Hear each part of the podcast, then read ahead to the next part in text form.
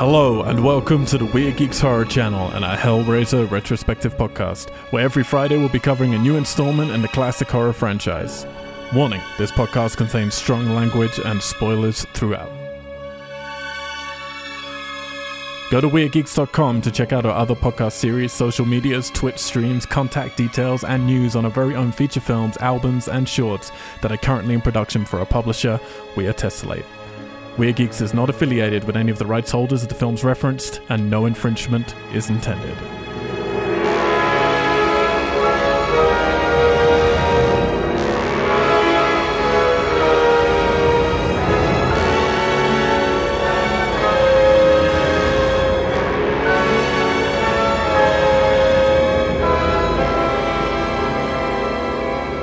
Geeks!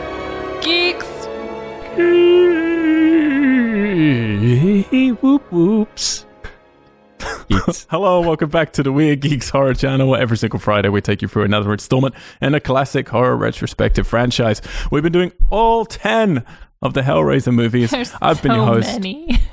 It's Al been White. hell of a time, Mr. Al White. Oh my Oh, the god. puns. The puns are gonna do me in. I've been your host, We've been Al White, and, hell and back. and joining me throughout has been Justin Macaroni Mariconda. Hello. No pun for that. And Katie Watson. Hi. We did it, Please guys. help. we did it. We are at the end. Yeah. Uh, It has been, I mean, that's a lot. Not many franchises get to 10 episodes, and particularly not many get to 10, and only four of them went to cinema, and the rest are all straight to DVD. I feel like there is something that you you warrant, like as someone who has made it through all of these films. I feel like you you get something in life, like in video games, where if you like accomplish a side mission, you get a little Chivo. something. You get a Chivo. I don't get know. a I want a Chivo. You get I want a Cheeto. think of all the respect you're going to get now when you walk into a room and everybody knows you made it. You've seen Yeah. Everyone will go, "Who? what?" They're What gonna be like, "Hey, about? that's the girl that watched all the Hellraisers." She looks like she She died looks like she did it, yeah. So if you're new to us, uh, you can head on out to weirdgeeks.com, weirdgeeks.com. Uh, we've got a rudimentary website right now, but it's about to get rejigged. But through there, you can hit up all of our social medias and you can also email us directly. And more importantly, you can go on out to our podcast and check out all of our previous franchises. Uh, lots of horror stuff in there for you, lots of regular stuff as well, and topical podcasts and all that fun stuff. So also, if you're new to us, you're in our wrap up episode. And in our wrap up episodes, we're kind of trying to tailor it as if you haven't listened to any of our other ones from the series. Uh, so if you want all the proper trivia, all the proper opinions, and all the proper blow by blow on the narrative, then head into our exhaustive review episodes. But in this one, we're going to breeze through the entire franchise, give you a little overview of it, and then we're going to talk about all of the merchandise around it or all of the other types of media, like novels and comic books and video games and then get into all of our lists uh, to do with the series favorite kills, favorite looks, favorite leads, and then pl- finally placing all the films in order from worst Ooh. to bestiest, With maybe a couple Video of surprises. games? couple of surprises. Are we gonna review the video games? Video games. Yeah, we should change one of these horror retrospective franchises and just do like a video game horror retrospective franchise. oh man. Review each one. I will not be a part of that. That'll be You have to play. forever. 40 hours for each game. Yeah. Yeah. It's like I realize that nothing has changed on this. All right, so let's start. What is Hellraiser? It came out in 1987. It was a UK film with some US money involved as well, but shot in the UK. From Clive Barker, directed by Clive Barker, who also wrote it and wrote the novella that it was originally based on called Hellbound. Hellbound. Sorry, no, just Heart. just Hellbound Heart, yeah. yeah. Uh, the Hellbound heart. Which would come out the There's year no prior. colon in there. No colon, sadly. That cost Only a heart. Ha ha. Did you get that? Hey. Anybody? very good. No. Okay. That's what Very the nice. lead up of the Nicely done. the colons have been all this time. It's just to lead to that joke. yeah, Hellraiser 1987 cost $1 million. I liked this movie. I, I think there are lots of really. There's so much in here that you could do so much with, you know? Like the, the mythos that he sets up in this is so enriched and and has So much material. yeah, so much material Source. for possibilities. You're introducing the lament configuration, you're introducing Pinhead, albeit not in his sort of leader sort of pose that he was going to Yeah, get but to you're later. introducing Cenobites in general, like them as a, exactly. a culture. Exactly. It's huge. I love all the stuff to do with them. I love the stuff to do with Kirsty for the most part. Um, I don't mind the basic story, but I find a lot of the acting and the look of the acting is very, very 80s. So I'm. You love Julia's hair. Don't lie. Julia's hair is terrifying. Her wardrobe is on point. Her makeup and her hair is terrifying. oh, it's so scary. But yeah, this was a movie that I was all I've always been kind of split on. Because in one hand, it's kind of ugly, but it is effective and it has some really captivating imagery, which we'll get to later when we get to our lists. But it's not without its flaws for me. For me, it was very much a sort of it's a solid film that could go on to make spectacular films, but it Like a was spectacular now. it wasn't like a bona fide classic for me. You know, what about you guys? It was definitely a classic for me. I Yeah. I mean, even just watching it, you can kind of tell that there's, like you said, there's something to it. It may not pull it all off perfectly, but I feel that it would have been a small miracle if it had. I mean, most horror movie genres or horror movie franchises have one kind of focus, and then this one, like you were saying, there's there's so many moving parts to it that it was almost an impossible feat from the beginning. I think it would be like trying to get the Lord of the Rings trilogy into one film that all made sense. You know, it was just Mhm. there was so much packed into it that I really enjoyed it for what did come out of it on the other side. Mhm. Okay. Justin? Yeah, I'm gonna just agree with both of what you're saying because that's my thoughts exactly. And I figured there's just no need to repeat. yeah, for the amount of source material into one little thing, very ambitious but effective. I think it was good. Well, then they moved on the next year into Hellbound Hellraiser 2. This cost $3 million. It kind of regurgitates a lot of what was in the first film, but swaps the sex on it. Uh, this time it's Julia coming back uh, rather than Frank. And the first 40 minutes of this movie, I kind of like. I've grown to like. I used to hate this film, but I kind of like it. The, the warm up into it. You're reintroducing Kirsty again. It does feel like a proper sequel, but then you actually go to hell itself. You get to see some terrible sets. You get to see some terrible effects. we have ideas introduced that Hellishly terrible really sets. and they bring back Yeah. Frank in a stupid way. I actually really love Leviathan in this, but not how they do it. I like the idea of it. But I don't look know. at me. It feels very 80s. It's very labyrinth inspired, but not necessarily in the best way. Yeah. but no singing and no David Bowie and a terrible, Remind me of a babe. terrible, What and babe? no Hoggle. terrible, terrible Cenobite sort of villain Yeah. In this. But we'd also get some back history on Pinhead, which is good and bad. It's kind of interesting, but it also deflates his his powers. Because I really felt when I watched the first one, he's ancient. You know, I felt like Pinhead has been around since the beginning of time, and then you're like, oh no, since the seventies, basically. yeah. I wasn't a oh big no, it fan wasn't of even that. that. Sorry, it was since the uh, Second World War, wasn't it? Or First World War? I've forgotten it. First World First War, World War. 1912, Yeah. 1911 area. But still, not. Yeah, I don't know. I don't know. So I mean, this one's a real mixed bag for me. It is a proper movie, at least, but not necessarily a great one. Yeah. What about you guys? Deadly uh, silence. It was it was an okay follow up. You know, I didn't. I mean, the effects, like you said, were kind of just meh. But I did like the lightning bolt effect. That was my favorite. the lightning bolt effects. Yeah, where they just like paint over the the film. Right, right, It was right. like Oh, I see. A- I was like, 80s what style visual about? effects. little. It's been a long time. I agreed with a lot of. I liked Tiffany in this. I liked them bringing in different people. I liked some of the effects. I liked when Julia's like the skin coming off, and then like the trope of Kirsty wearing her skin to defeat this this awful Channard guy at the end. I hated Channard. I didn't like anything that they were going for with him. I saw the direction they were trying to head, and I just it didn't do it for me. So all in all, this was not my favorite. I didn't really like it as a follow up, but you know, to each his own. I thought it was again a valid attempt with a lot of ideas. So then they tried to go commercial. Hellraiser 3 Hell on Earth. It didn't come out. It took a few years. It took like four years. Cost $5 million. Came out in 1992. Yeah, and they tried to turn Pinhead into what he had become by that point in the pop culture, which is people knew his face. He was big on posters in China in particular, but all over. Toys were being made of him. People were quoting him.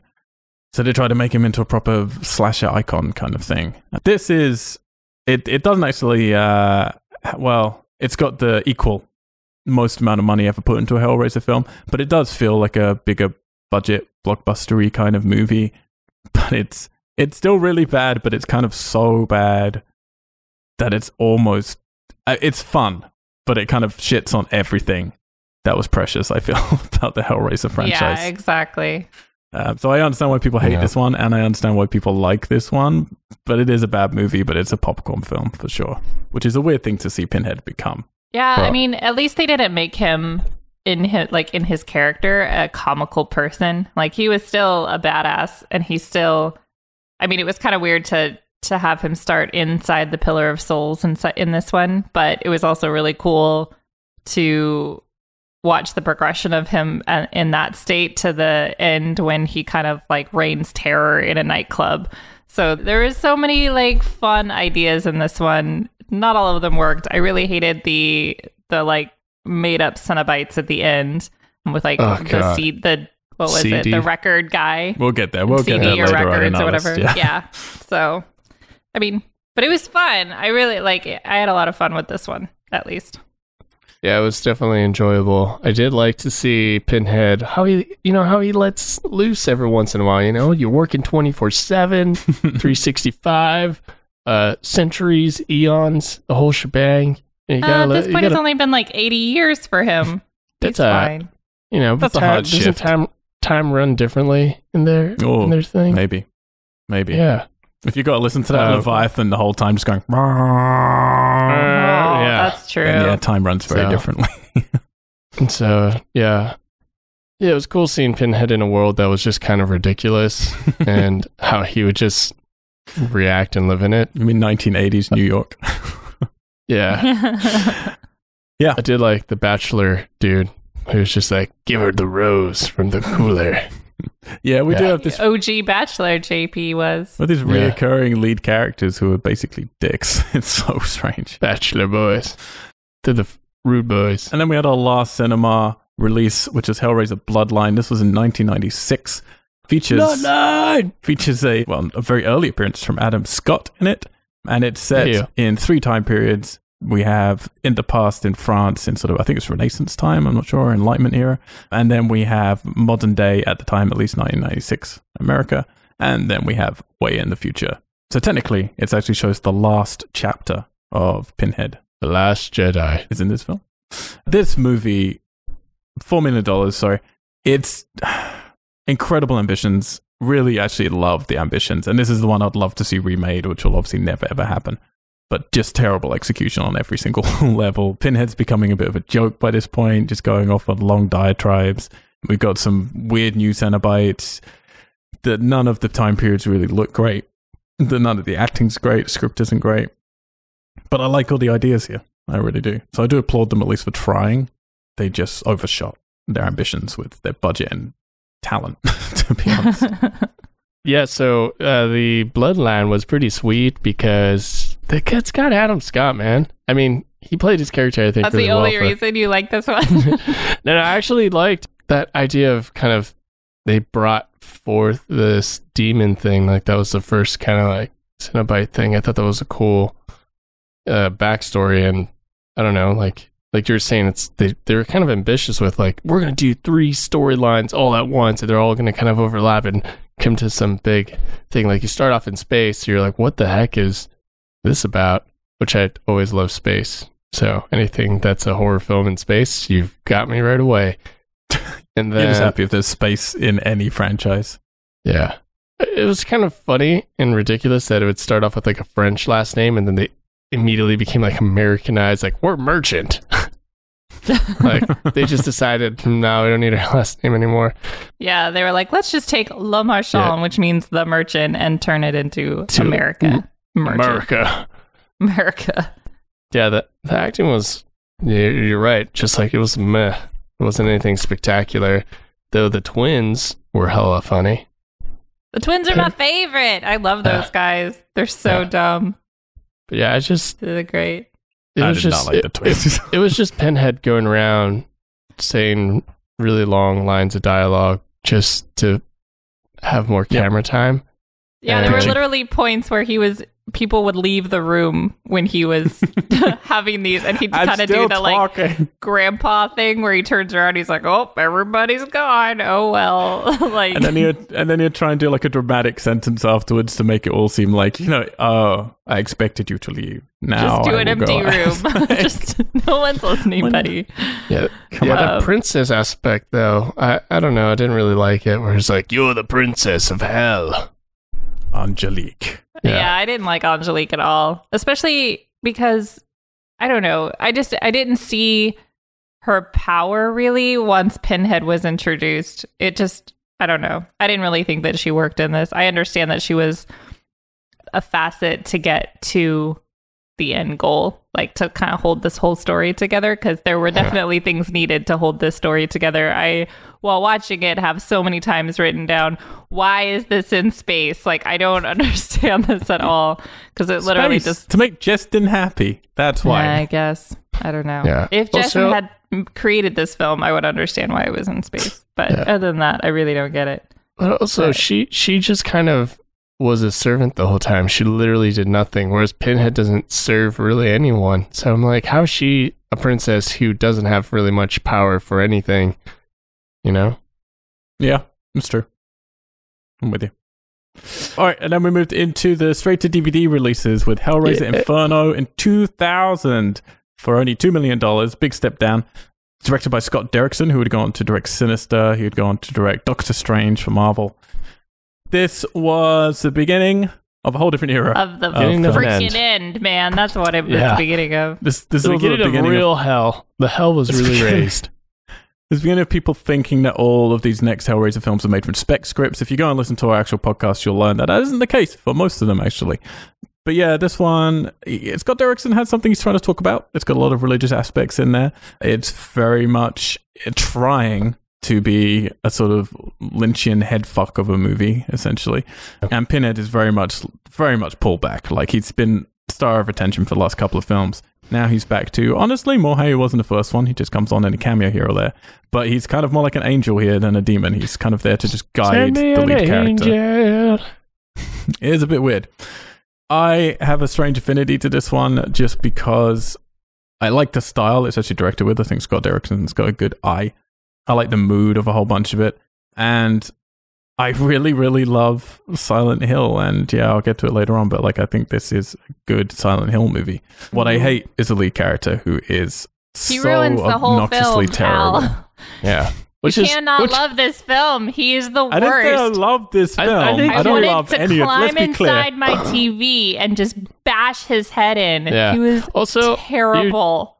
you're just comparing it to Silent Hill, and so you're just putting your Silent Hill blinders on and going, "This movie's great because it's Silent Hill." It's not. It's a Hellraiser movie, At not a all. Silent Hill.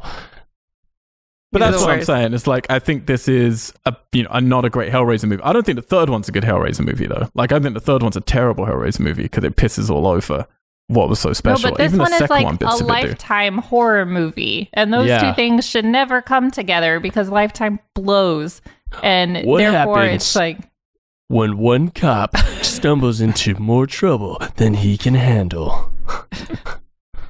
All right, we'll get to it. When we get to our list, we It's can justify worst. things. But we're just Yeah. breezing through. All right. Then we had Hellraiser Hellseeker in 2002. This cost a bit more money at $3 million. Uh, it had a very similar story to Inferno, to be honest, but in my opinion, did not look as good. But it does have the re- return of Kirsty Cotton in a little cameo. Just here everybody dies, pretty much. What did they pay much. her for this? It was like a refrigerator or something. Like $50. refrigerator. Half a refrigerator. It was like the money, like the money you'd put down. Was it the first installment on paying a off down payment for There you go, down refrigerator. Wow. It does though technically have the the last time you're going to see Pinhead and Kirsty Cotton in the same room together, which is worth something. I, I just want to see the two of them playing poker or something together because that's all they really do is they just like gamble with each other the whole time. Well, no, every time it happens is he comes up and says there's no talking out of it this time. And then she goes, but I've got a deal. He's like, interesting. Interesting. Yeah. Tell me more. Or maybe I want to see them as like a car salesman bit. like, where he's like, this is the me lowest I will anything. go. And Oh. she's like, how about? He's like, oh, that sounds It good comes too. with it comes with dice. And he's like, all right, I'll entertain this idea of yours. Oh, that actually sounds great. Free car washes for a year. All right. He would try to sell her a car, but then it ended up her selling him the car. And he's like, you know what? Right. Think I'll buy it. exactly. he drives off having paid money for the same vehicle he arrived in. He's like, wait a minute. All right, then we enter the Rick Bota era, as it should be called, I guess. Hellraiser Deader, the beginnings of the great, the great titles. Such Uh, a great Four film. million dollars. Cost a little bit more. This one takes place in Romania. It has uh, fuck, what's her name? Amy Klein. That's her name. Amy it? Oh, yes. Klein. Amy Klein. He's chasing Amy after Klein. some cultists. Uh, there's a whole fucked up, weird sort of emo kid sort of story going on. There's, I mean, there's some cool ideas in here. I think uh, they're trying to modernize a lot of it. Again, Pinhead just turns up for very little cameo sort of time, but he is a bit more vicious in this one than in the previous two. He he At least. wreaks havoc at the end of this one. Yeah, because someone's messing up his like workflow. He's like, dude, I got a call from the big man that I'm not performing well, and it's because you little shits are doing your little deader groupie nonsense and messing my shit up. Yep, Yep. exactly. Uh, Yeah. So it, it's it's really stupid. And actually, sorry, I apologize. The last film was the beginning of the Rick Bota era. So we've had Hellseeker, then Deader, and then he came back again with Hellworld in 2005. This cost even more money, five million dollars, the same amount as Part Three. Best MMO ever. Yeah, this is about a bunch of kids. This really tries to turn it into slasher territory. A bunch of kids who are into some terrible looking video game Yeah. which then win a pass to go to this party. We have Lance Henriksen in it. We've got Henry Cavill in a very early role in here as well, really enjoying himself. Yeah. And Rawr. we have actually, for the So first good. time in any of these films, we have Pinhead actually slashing people. He actually picks up a blade like Jason would and cuts someone's head off and things like that. I'm just thinking of how the guys talk to him on the phone and he's getting, you know, the stuff, like getting sexual thing from that lady. I'm like, that guy's describing that to him then. Yeah, yeah, yeah. Then we have this preposterous ending, which is basically Lance Henriksen has he's buried all of these kids that he wants to get revenge on for he thinks like being it's their fault basically that his son killed himself, and then he's got a phone in each of their graves and is phoning each of them, putting ideas into their head. Oh my head god, about so bad. it's I'm just thinking of the person who's listening to only this wrap up and has never seen these films and how confused you must be. Yeah, you should be. Welcome to this journey because what the fuck? Yeah. So But many thing is, times, you- what the fuck? You summarize some of these and you're like, this one's in Renaissance France and space. This one's like a rave with Lance Henriksen and Henry Cavill. Like, I want to see these movies from those simple no, but sentences. then you're like, yeah, and then he's doing the whole thing via a cell phone after he's buried them all in a yard, and now you're like, what? then he's he's giving them literal orgasms in these Yeah. graves. Yeah, For no Yeah. reason. Absolutely no reason. Just like, now a sexy What? nun is leading you upstairs and just going to have sex Yeah. with you. It's like, Yeah. What? Oh my god. Uh, those are the three Rick Bota films. And then that is also the last we see of Doug Bradley in his iconic role as Pinhead. It's so sad. What's his man. last line? Uh, it was, how's that for a wake up call? That's the last sentence Doug Bradley gets to say officially as Pinhead. Then we move into what have basically been made just to keep the license. We have Hellraiser Revelations in 2011. That cost $350,000. Looks like it's made at shows. looks like it's made at the producer's friend's house in LA. The worst. Gosh. I mean, this is one of the most hated films in horror history. Partly because you've recast Doug Bradley, and they recast him terribly uh, with a guy I don't even want to think about. And then the lead girl in it, I think she's the lead girl, and it is so annoying. You just want to kill her Yeah. for the entire film. well, and then she You makes out with her brother. Well, yeah, you have parents in this film who are literally like two years older than the kids they're meant to have, teenage kids. Yeah. It's a really bad movie. It's really bad. Plus, it's like a very false portrayal of what you're going to get when you go to Mexico. The strippers are not that hot in Mexico, I guarantee you. And then what they consider to be rat hole bars are actually really decent looking, like dive bars in LA. So Yeah. just say True. don't base your conceptions of what Mexico looks like on this film. Don't base any of your conceptions in life on this film. None of them. Like Of any- not any even of what a film should look like because it's the opposite of this. And then lastly, seven years later, just this year, Hellraiser Judgment, also costing three hundred fifty Uh, uh, thousand also, dollars. I wanted to point out that in that movie, they're in California, but then they have license plates from, I think, like Washington, which may You not. with your license plates, May my not God. Justin sense, was like man. the license plate police.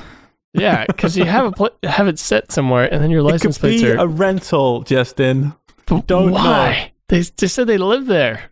Why would you rent a car from Washington? Maybe that's why they weren't that upset when the cars were gone because he was like, "Oh, I have insurance. It's a rental. It's fine." Yeah, doesn't matter. Maybe that's Doesn't why they weren't that mad. That's true. Let's stop defending this film. Justin, you're right. It's shit because of the license plates.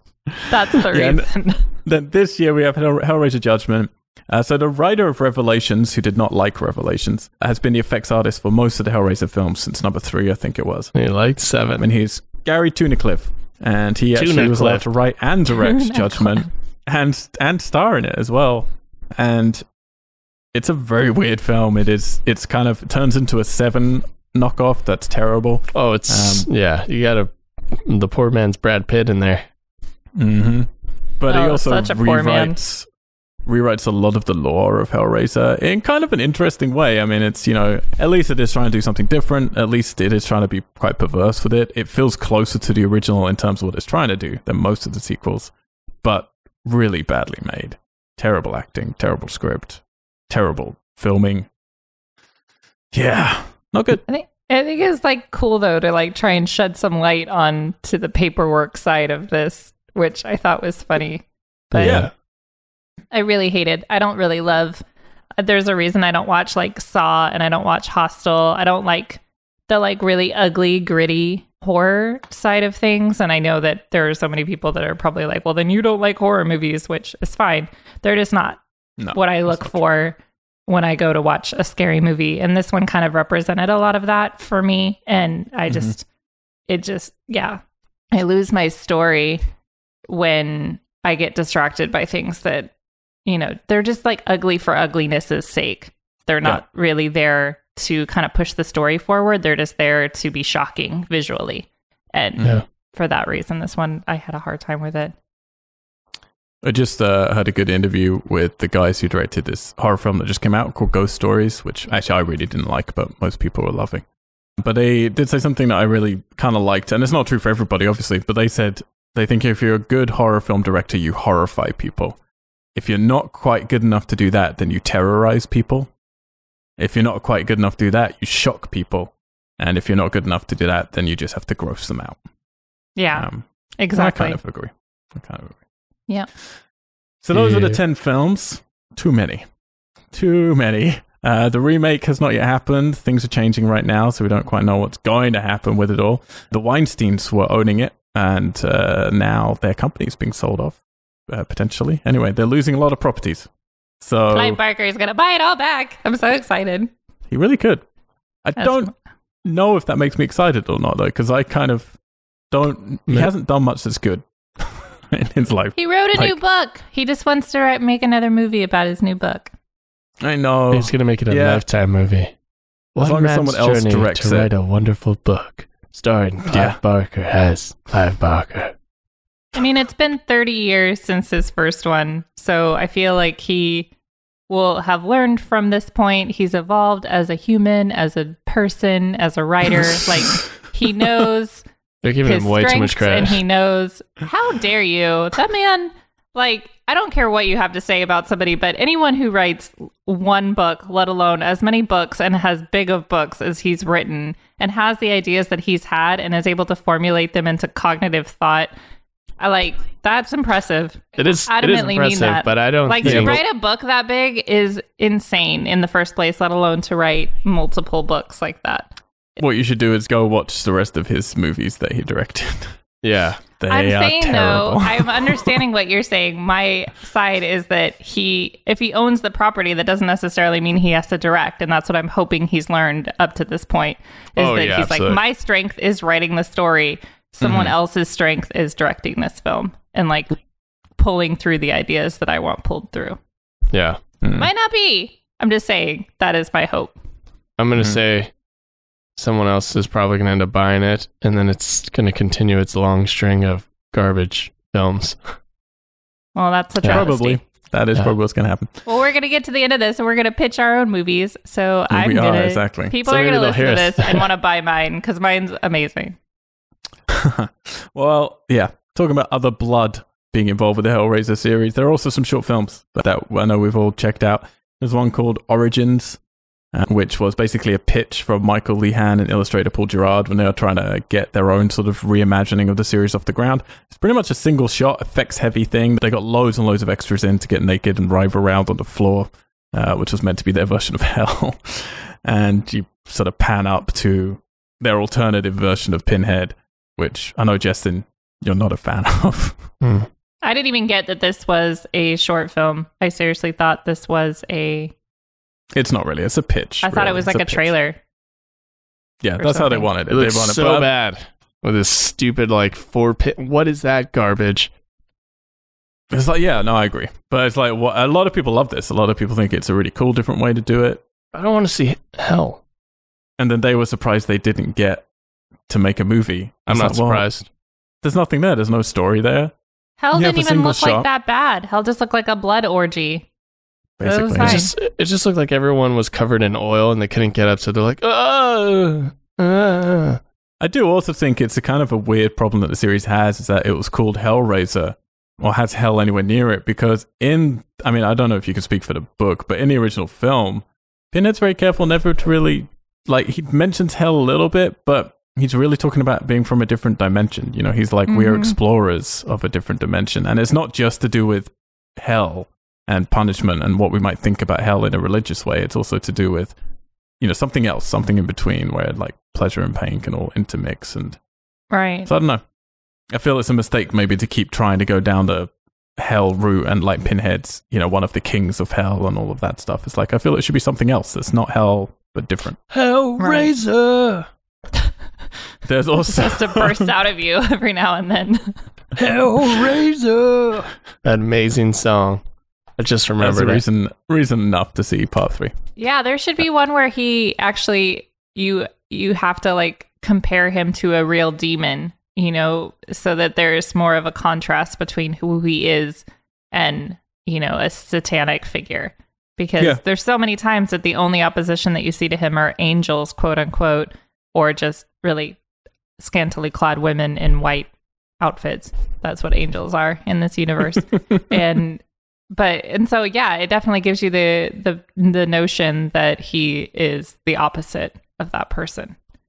But Yeah. like you said, I never really got that from him. I always and because even at the very beginning with Frank Cotton, you don't get the the idea that he's going to die.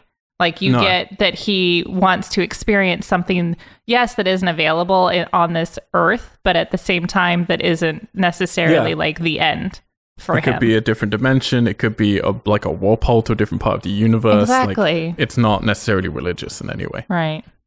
Yeah, and then we had Gary Tunnicliffe, who we talked about. He ended up getting to direct uh, Judgment and write Revelations as well. But before that, he did his own short film called No More Souls, uh, where he cast himself as an old pinhead who's basically in a hell kind of bored because there's no more souls to collect. Such a great premise. I love this like idea of thinking through to the very end of well, what happens when there's no one, when there's no more souls to tear to apart? play with. You know, what does he do? Eat me. But that does play off of the hell thing that we're talking about. I mean, again, Yeah, maybe Pinhead's not just hanging around in hell waiting for people to like open the box. Maybe they're doing their own thing, and every now and then a dimension opens up and they come through. Yeah. yeah. There's like all these. I mean, if you think about it, ulterior dimensions, and there's all these other like organisms and other variations of that same Mhm. person that are out there making different choices all across, you know, The an endless universe. So he would Think what they never could do be with bored. ET. ET opens the box. Yeah. A dinosaur opens the box. And then there have been lots of lots and lots and lots of, of fan films, including some fan series as well, which are terrible. Some of them actually, if you go on IMDb, they're gonna have the credits of some of the real writers of Hellraiser, but that's because they're based on those characters, and they very cheekily added them to the IMDb credits page so that they can get hits.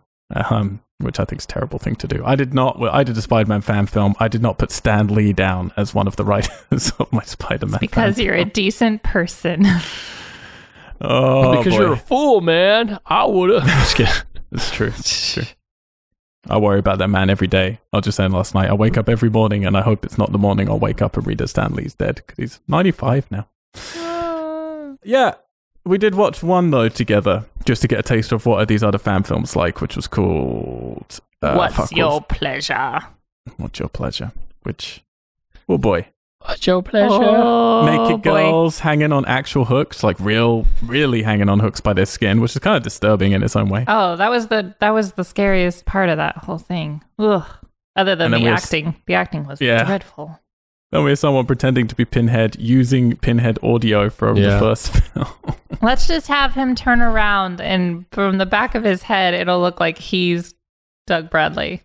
And they just got it to move the jaw at the right. They actually got it at the right tempo, which is like, wow, you really put effort into how terrible this is gonna be. Yeah, you right. know it's because that actor was like, I can do it. My impression's really good. And they're like, okay, well, you say it, but look that way, dude.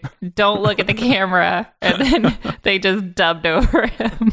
Yeah, they're like, we're gonna do a little audio playback just so you can sync up with uh, the line. He's like, he's like, I sound amazing. They're like, I know, right? It's a tough one to do a fan film of, though. I, I watched most of the ones, to be honest, online. I wouldn't recommend any of them. Uh, Origins is kind of worth it just to see a completely different take, which you might hate. Um, and No More Souls, yeah, like you say, at least it has a different idea. It's got an interesting idea in it. And it's Yeah. they're both very short, so Well, no, or what's your pleasure feels very long. I'm not gonna no, lie. don't want, don't touch that, don't touch that. Don't look at that one. the other two.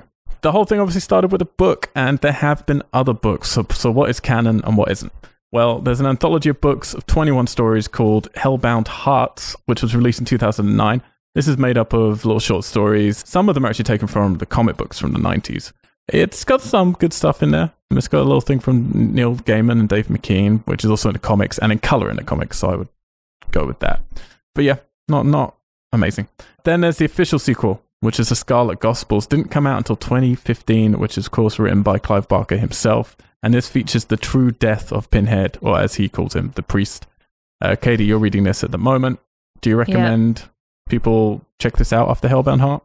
He does not like it. And he even says in the book, it was really funny. I think it's the first chapter that the priests like are interacting with him and one of them calls him Pinhead and he like wreaks havoc because it's this slight name that he it really pisses him off in the books whenever people use that term for him.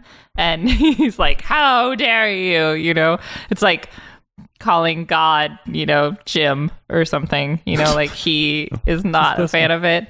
And so yeah it was there was all these things that again like after time and ha- clive barker has this you know the one up of being able to see how the public has interacted with his baby and then seeing what he wants to give them next. And then to you know even his writing style is very different. It's a, it's not as poetic in the new book as it was in the Hellbound Heart, but it's it's much more franchise focused, I would say. So it was really cool to be able to see him evolve not only as a storyteller but as a fundamental writer. But I would definitely recommend it. I'm not all the way through it yet. I'm like halfway, but I'm enjoying it. He has a lot a lot to give and a lot left to say about this franchise. And it's a proper tome. This one, like It's it's, a big. book. I mean, it's not big, big, but it's Compared not a read it in a couple hours like his novella was. Yeah, compared to the original, it's a big book. And in 2016, the year afterwards, Paul Kane brought out a book which I've been trying to get hold of, and it's really hard to get hold of, which is Sherlock Holmes and the Servants of Hell. Uh, this is a crossover novel Oh. where Sherlock Holmes, yeah, undertakes a, a mission back in good old Victorian England, and is it Victorian or is he Edwardian? I don't know. I get really muddled with all my time periods. But I'm anyway, real Sherlock bad at Holmes times. history, so I just stay out of that whatever you ask. yeah, I I love the idea of this. It's so stupid and it makes me so happy. We were saying off mic that it'd be so. I mean, maybe this is what the book is about, but it'd be so cool to have like Sherlock Holmes finding the box, finding these murders, and then having something like like the Ripper did all of his killings because he was trying to pay off a debt, you know, to Right. to Pinhead, you know, bringing back souls and a bargaining chip like Kirsty would do, or something like that. Yeah. Um, and then just just have Pinhead turn up right at the end or something. Like it, it would be really cool. that would be really cool. As much as I don't like real life serial killers, which Jack the Ripper was being turned into entertainment properties, but You could do a huge story with just like all of the mass murders of the world in history were to sacrifice to Pinhead. Like people who just got in really bad with him and he's like, you know, pulls Hitler aside and he's like, This is how many I need. See, now I've got a bad taste in my mouth. I feel bad for starting this. yeah, but at least it gives reasoning to the insanity. It's true. And the last real book is Hellraiser the Toll, which was actually released only last month, as of us recording, in February 2018, written by Mark Alan Miller. Uh, this is set before the Scarlet Gospels, but after the Hellbound Heart, so it kind of forms a trilogy. And it is officially sanctioned by Clive Barker. Uh, Mark Alan Miller is a good friend of his, and they've started a comic book company, which I'll talk about in a second. This book follows Kirsty 30 years after the Hellbound Heart. She's been on a run from herself, changing identities, moving from place to place until a letter turns up addressed to Kirsty Cotton that leads her back into the world of the Cenobites. Oh, snap. I haven't been able to get hold of this either. It just came out last month, and there is a special cloth bound, like 28 versions of it in cloth bound, and there's a bunch of leather bound copies of the book as well. But most of it you have to buy through their website, and Clive Barker's actual website is down right now. Oh, really? So uh, this is a hard book to get hold of. But I will eventually get hold of it and make you read it and see what you. I feel like I've been transported back to high school where my sisters would make me read their book report book and tell them what it was about, and then they would just write the report. Well, I don't have the. Con- I read a couple of chapters of the first one, but I don't have the context of You don't what read. like you do. You don't read. No, no, of Hellbound Heart. I started reading that, but I don't have the context of the whole of that, and I don't have the context of Scarlet Gospels. So You, you, know how you get the context is you go back and you read it. But then I don't have time to do all the research I have to do to write these fucking podcasts. you gotta watch these films three Fine. times. I will do my part for the podcast, for the If good you of would the like podcast. to watch Judgment three times, or you want to read a good book, that's up to you. If you want me to watch Judgment three times, I will be a different person on the other side of it. Oh, you just have to accept it. I am what a happens person. at the end of Judgment third the third time? No one knows. And comic books. So there have been so many Hellraiser comic books, way more than any other slasher or uh, horror property that I could find uh, that we've covered so far. Anyway, 1989 from Epic Comics, they were releasing stuff. They just released a whole bunch called Hellraiser. That included lots of the shorts that then ended up going into the books uh, later on. Uh, they did Hellraiser versus Nightbreed, which is another Clive Barker uh, franchise. Hellraiser 3 adaptation. Hellraiser The Summer Special What? which What? which Summer special. means- this sounds like uh yeah like a little anime special like Like sexy girls break? running around and beaches and It's on the beach. Oh, that'd be amazing.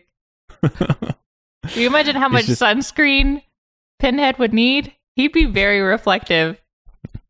he's just like there with a Terrible. harem All that getting leather into on too. Oh man, cute. That would Oh. be so sand in places you will never get to. oh that sounds yeah. That sounds horrible.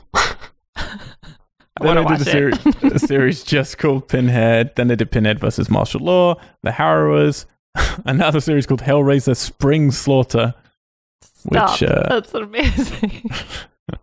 presumably is him, yeah, hanging out with his buddy Jason. oh my and God. then 2010, Boom Studios took over. They released Hellraiser, which is written by Clive Barker himself, and this one is official canon. This is technically another part of the real story. This was them released in 2017 as two omnibus editions, and I've got both of these. I've read them. They're actually pretty decent. and They're worth taking a look at. Kirsty does turn up. Does she turn up her nose? So I'm getting muddled now between all the books. I remember liking these though. They're definitely meaty. You can feel Clive Barker's presence all over them. The art is pretty decent. And yeah, they are official canon. Then they released Hellraiser Masterpieces. This collected most of those early shorts from Epic Comics, which are also in that book, Hellbound Hearts. We got the Neil Gaiman one, we got Wachowski's and stuff like that. They also released The Road Below, The Dark Watch. This told the story of Kirsty as Pinhead, which is also fairly interesting. I didn't love it, but that was decent art again. It's quite stylized, and at least Kirsty's in it.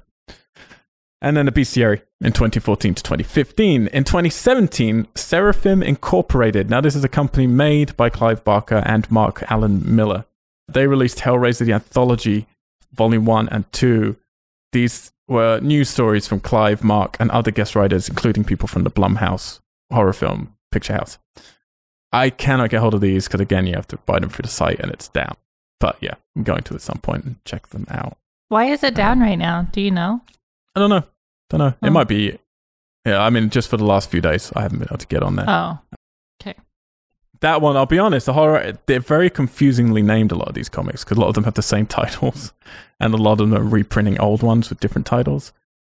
So the horror and Hellraiser Anthology Volume 1 and 2, I thought was the Hellraiser Omnibus Volume 1 and 2. But it's a different thing, apparently, from Seraphim. So hmm. confusing. In yeah, so they're most of the comics, at least of note. Check out the Hellraiser Omnibus, uh, maybe the anthology. What about video games? So, with our previous podcast, we know Texas Chainsaw had that hilarious video game, Justin. I don't know if you remember, where you were you played as Leatherface, and then things kind of like came, like people in wheelchairs came running at him, and other people, and you had to use your little weird flesh-colored chainsaw to kill them. yeah, gosh. that was so ridiculous. Nightmare on Elm Street has a terrible video game, and Friday 13th has a legendarily terrible video game, all from the Nintendo Entertainment System era. Well, Hellraiser sort of had one as well, but unfortunately you can't find any footage of it. What? The team, there was a team making a Hellraiser game for Nintendo Entertainment System, and eventually they abandoned the license and then converted the game into a Bible game called Super 3D Noah's Ark, which, Jess, and I know you looked into this, and you know a little bit about the, the creators Yeah, so the what, what happened? So the creator was a huge fan of Hellraiser, and they were trying to make the game, and then you know everything kind of fell apart. So his company is a Christian company, so they What? converted the game into a Noah's Ark game. That is so crazy. They Why- went from why would, Hellraiser to Noah's Ark. Yeah, why would a Christian company want to make a Hellraiser game to begin with? Like that's just so that, weird. Because that guy's a huge fan of Hellraiser. Katie, you're the closest to any of that world of religion. Do- Like you have some like. You know, you you know people who are probably more religious than me and Jess know people. Do you think there's any way you Oh, could watch yeah. Hellraiser one, and as a religious Christian, judge that in a positive? You know, because he is a demon. Do you think, or people can read him as a demon? Do you think you can get a positive Christian message out of that film? No. I mean, other than the usual Christian guilt of this is what happened. Like, I mean, hell was portrayed as beyond any pain you could ever imagine, sort of idea. But them inflecting a sense of pleasure that you'd get from that pain would be like sacrilegious. My mom would freak the F out. She would. Do you think maybe if you're because what they're kind of saying is sexual pleasure is I agree to with the with idea that somebody who's really into this franchise is also really religious, only because of the fact that there is. I one of the things that I like the crux of the idea of there's such a fine line between pain and pleasure and people who interpret those two things differently than just black and white because nothing in life is black and white and Christianity tries to make everything black and white. I'm sure I'm going to get a lot of really bad tweets and mean things said about me after this, but I don't think many people who are sensitive to that are listening to our Hellraiser I don't know. Yeah. I don't know. Like, hey, hey, So- hey, wait a second. but I would definitely say. I get it. I I totally get it. It's in the same vein of that people do bad things in a or th- do dark things in when they're in a position of something that's seemingly innocent. You know, like we were Sure. watching Al and I. We were watching Mindhunter, and it totally kind of brought it up when you have like the principal of a school. Like you have so much fodder for anyone who has a bad that has bad inclinations towards something. So it's it's almost like you're letting that breathe when you present someone with the ability to kind of bring something like this through. So to wrap that up, yes, I totally understand how it got to this point, but to go from Hellraiser to Noah's Ark is that's a very funny leap for me. And you can check this out on YouTube. It's like Super 3D Noah's Ark. It looks like Doom, you were saying, yeah, it looks exactly like Doom. Except you're catching you- animals for your ark With a So slingshot. fucking hilarious. With a little weird sort of bald Father Christmas underneath it. He's looking Yeah. scared. I mean, the the character is bald, so you're like, dude, that is the original skin for Pinhead. That used to be Pinhead. and then you just changed it up, took the pins out, give him a beard, called it a you got you got Noah's Ark. You got Noah's Ark. And then in 1996, around about the time of Hellraiser Bloodline, Magnet Interactive Studios developed an unrelated game called Hellraiser Virtual Hell. So Doug Bradley was actually in this. He actually recorded stuff for them at the time of Bloodline. Unfortunately, you can't really find anything video stuff. You can find some still images. I know, Justin, you found some still images for this as well. Yeah, yeah. It's like a Tomb Raider feel to it. Yeah. Yeah. Uh, but this did apparently actually come out, which is bewildering to me then how you can't find anything. I think there's an extra on something somewhere. I know I heard someone report that they could find some footage of what Doug Bradley recorded. But yeah, very hard to get hold. And then in 2011, the Weinsteins announced numerous video games coming out based on their properties, including Hellraiser, but nothing ever happened, and now, obviously, nothing will from them. But it's a hard franchise to do a video game of. I think Friday the 13th makes perfect sense. Texas Chainsaw even makes perfect sense. This this is a tough one to do a video game of because once you meet them, what are you going to do? Are you go- is it going to be just in like a Mass Effect conversation wheel, and you've got to just try and bargain with Pinhead? Oh, yeah, that would be Probably, hilarious. probably just the bargain the whole time. yeah. you got to really XP that up. You got to XP up like everything else to get away from the normal Cenobites, but then when you meet Pinhead, if your conversation skills aren't high, then you're fucked. Yeah, you get that one outcome. Maybe you have to just like dress up as much like Kirsty as possible. Like you have to go through her closet or something, and like It's that's like- your tactic. And then you have the conversation with him. And if you don't look enough like Kirsty, he's having none of it. You think he's got a crush on Kirsty? You think that's the deal? I don't know. I don't know that it's a crush. I think it's like an obsession Hmm. or something. You think Based she comes to on him nothing, in, though. Really. think she comes to him in his her older years and does a bargain, and he's like, "Yeah, yeah. He's not like, what uh, used to be, Kirsty." I not kind of look the same, but you. He's Yeah. like uh, Matthew McConaughey and in Dazed and Confused. All right, all right, all right. I stay the same age. All right, so let's get into some of our list. And that's a lot of the media that's surrounding it. There are loads of toys, there are loads of posters, loads of stuff, and some cool statues. Actually, we should say the Lament configuration is probably the thing that most people would be interested in buying to do with this. I spent decades trying to find a good one. Uh, now the you can get them on found, Etsy. You can, yeah. But the best one I found, which we have in the office uh, right behind you, Katie, is Mhm. made of mahogany wood. It's got actual metal uh, lacing on it, and it is built from the exact plant that they made the original ones from. It's really, really cool. It's got two laminated sides. I wish it didn't, but they are actually in the, the movies, the laminated sides. Right. But it's really beautiful. It's got a nice weight to it. Comes with a glass dome, little picture of Spency Boy himself, the human form of Pinhead. Yeah, before I knew anything about Hellraiser, you got that in the mail, I remember. And I was messaging you just being like, what have you bought? Because then it was it came with the, you know, this like certificate that looked like a letter from Le Marchand saying, you know, this is how this thing is crafted. It's made from like real human skin. Like it was glazed with the blood of the of children or something. And I was just like, what?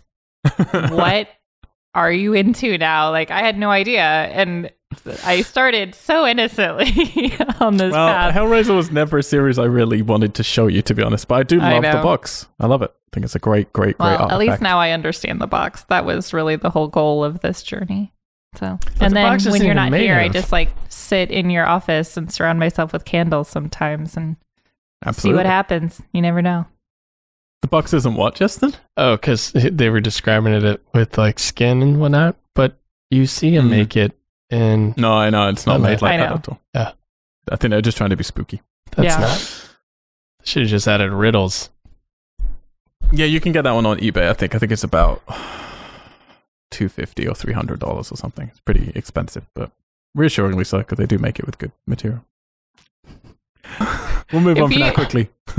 if you ever do die, I don't think it's ever going to happen, but I feel like on your tombstone they're going to put quote reassuringly expensive.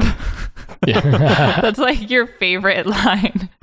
Anytime I'm like, For oh, it's a something little like bit that, too much. is. You're like, it's kind of reassuringly expensive. When you're buying something off eBay, and particularly something like that, like I know. I've bought two lum- uh, configurations before, and they're just so plasticky and terrible, you know. Yeah. Just, so I was like, you know what? If they're not, if it doesn't cost a lot to make that, then you're not using the right materials. So I agree.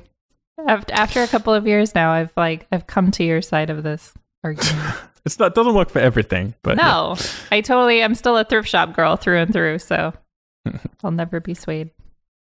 All right, let's get into some of our lists then. So let's look at first up, Mr. Pinhead himself.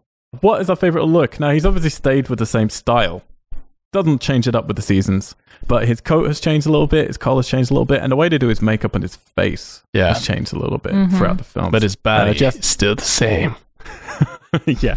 Well, he gets a little chubbier later. Yeah. on. he Yeah. does. He gets a little neck thing. a little punch. Justin, what's your favorite Pinhead look? I'm gonna go with number two because the first first one was like, you know, definitely sets it all up. But the second one, I think their makeup's a little bit more on point, and Aha. pins and everything look, yeah, look uh, really good. The wardrobe in that one, I like it because it's very gritty, dark. Later, it looks a little like puffy jackets and really cheap material. So number two is Mhm. my favorite. It's like a classic. Yeah, I think I'd agree with you with number two for me. Like the first one is a bit of a blue tint on things, which is kind of nice, but it definitely looks a little crude. Second one, I think they refine it nicely. Third one's kind of cool as well. I think he's got almost like metal teeth in the third one. There's something What? weird going on with his teeth. They do like weird things. Oh, actually, they do it a lot in the first one. He's got like rotten spots and almost metal oh, spots on yeah. his teeth. Yeah. But I think the second one's a good balance for me.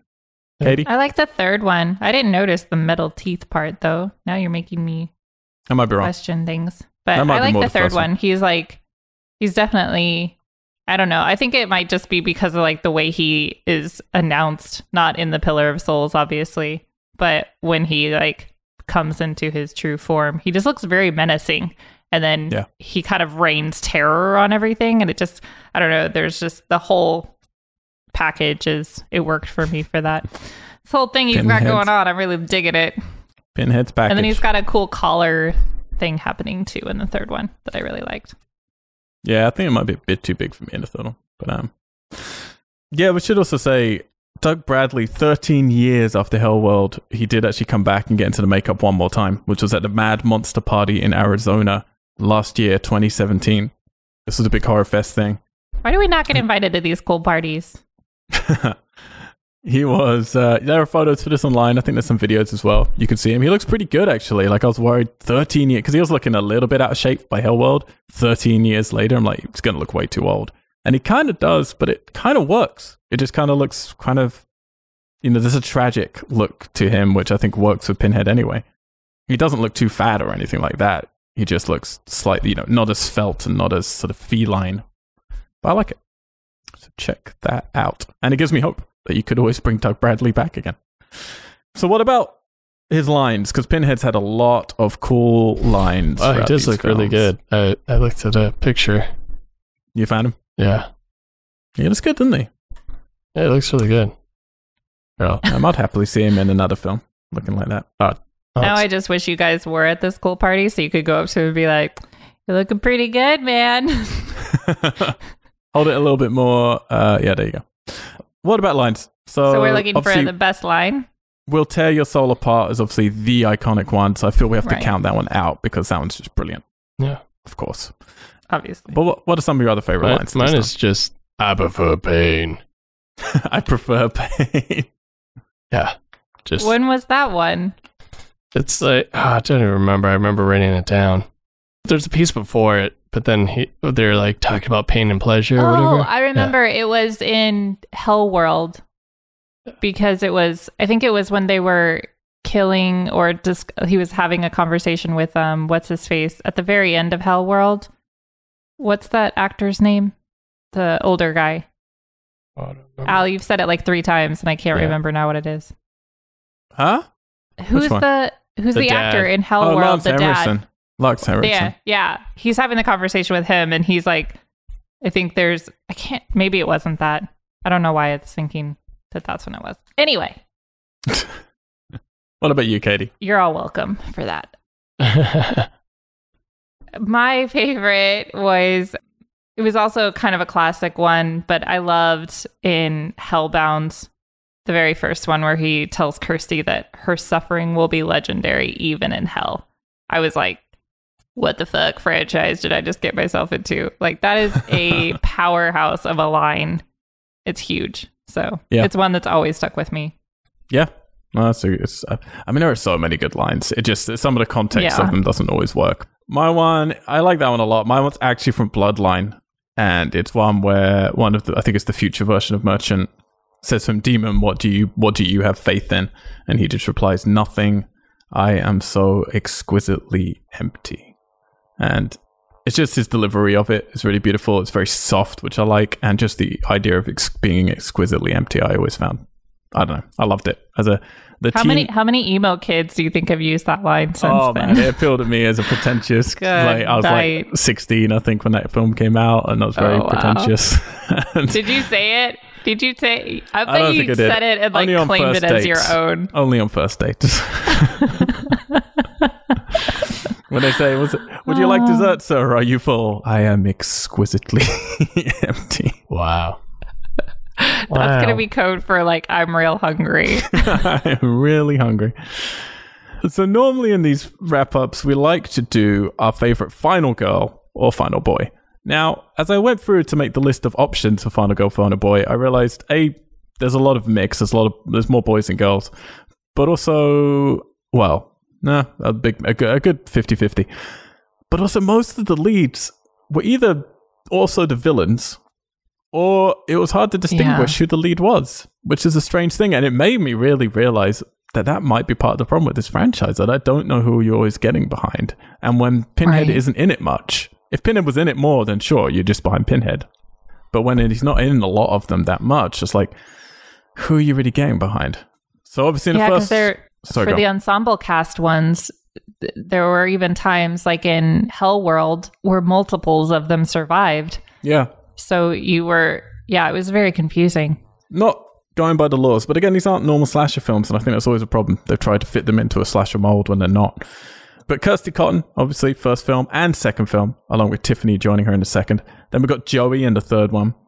Terrible, terrible actors. We oh got yeah, the merch- merchant playing three versions of himself in the fourth one. We got Detective Joseph Thorne in Inferno. We've got Trevor in You're Hellseeker. Uh, then we've got Amy Klein in Deader. We've got Chelsea and Jake in Hellworld.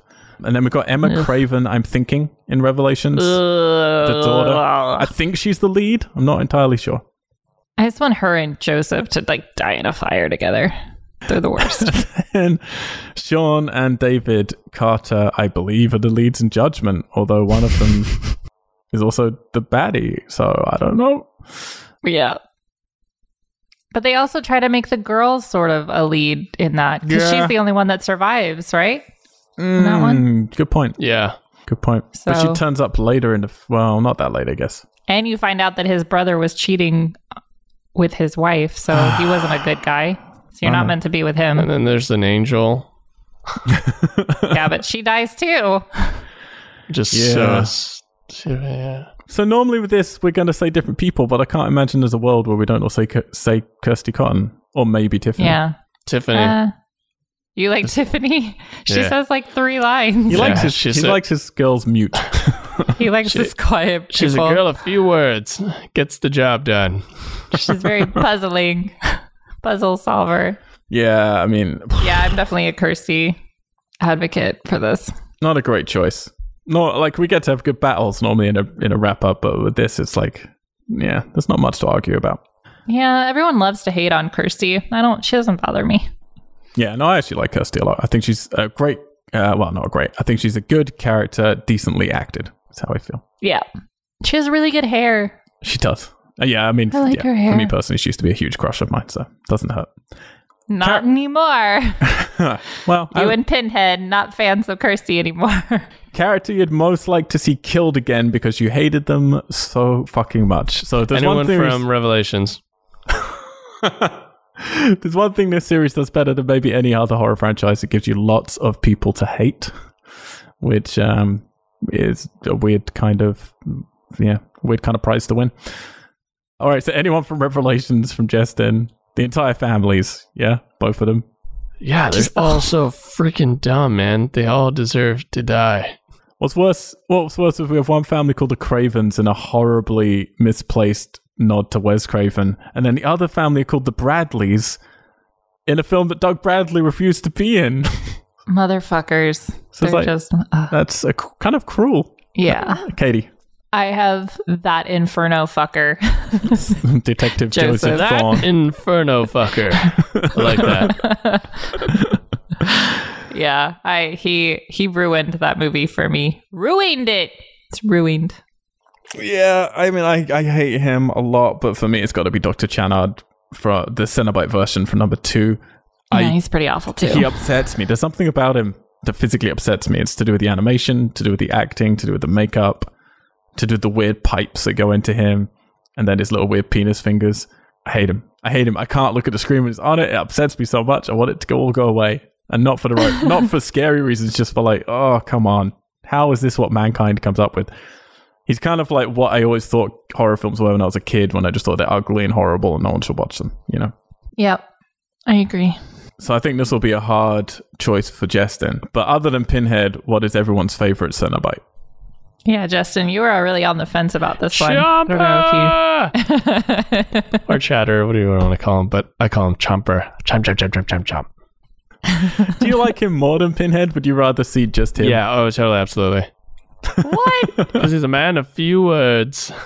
He can't even actually bite anyone because his mouth doesn't open that much. be, he would be in a great like horror film, like if they're lost in hell, you know, and they just hear this like Just chomping him. sound. Yeah, If you he could only know, like gnaw at you slowly, but he'd get through eventually. I mean, it would be like being bitten by a, like a pig. I would imagine. You know, it just like goes or anything. You're just like ah, like intense pain. no, a pig like pigs get through an entire human body, including bone, in like six hours. Yeah, but if you watch them eat, Or I think it's less yeah, than that actually. I mean, it would be the same as like him eating it. How they, More like getting I just by a imagine his jaw power like that. Because I've seen pigs eat, Hmm. and I'm like, oh man, that would suck if they bit your hand. I mean, it would take forever. yeah, he has flat Yeah. teeth though, so that is a problem. yeah. Yeah. He well, probably pigs, has really bad TMJ. well, pigs' teeth are the closest to human teeth. Does it ruin Yeah. it for you that Chomper used to be a little kid? Yeah.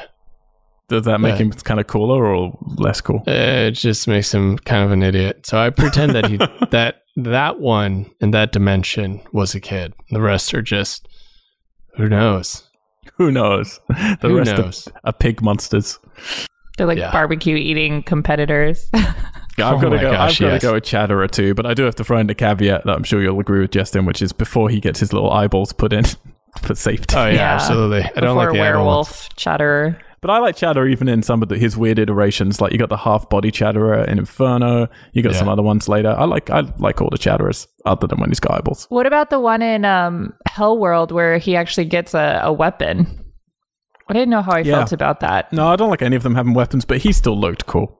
Like it's Yeah, Yeah. he always looks cool, except for the eyeball one. Well, I'm going to throw a ringer in, and I really liked, speaking of Silent Hill, I really liked the sexy Cenobite twin ladies, Inferno, where they like stick their hands into his chest. And it's Yeah, just, it was so skin. cool. It was very different and very, it wasn't as like overwrought as some of the other Cenobites were Yeah, I definitely like them. later They're- on.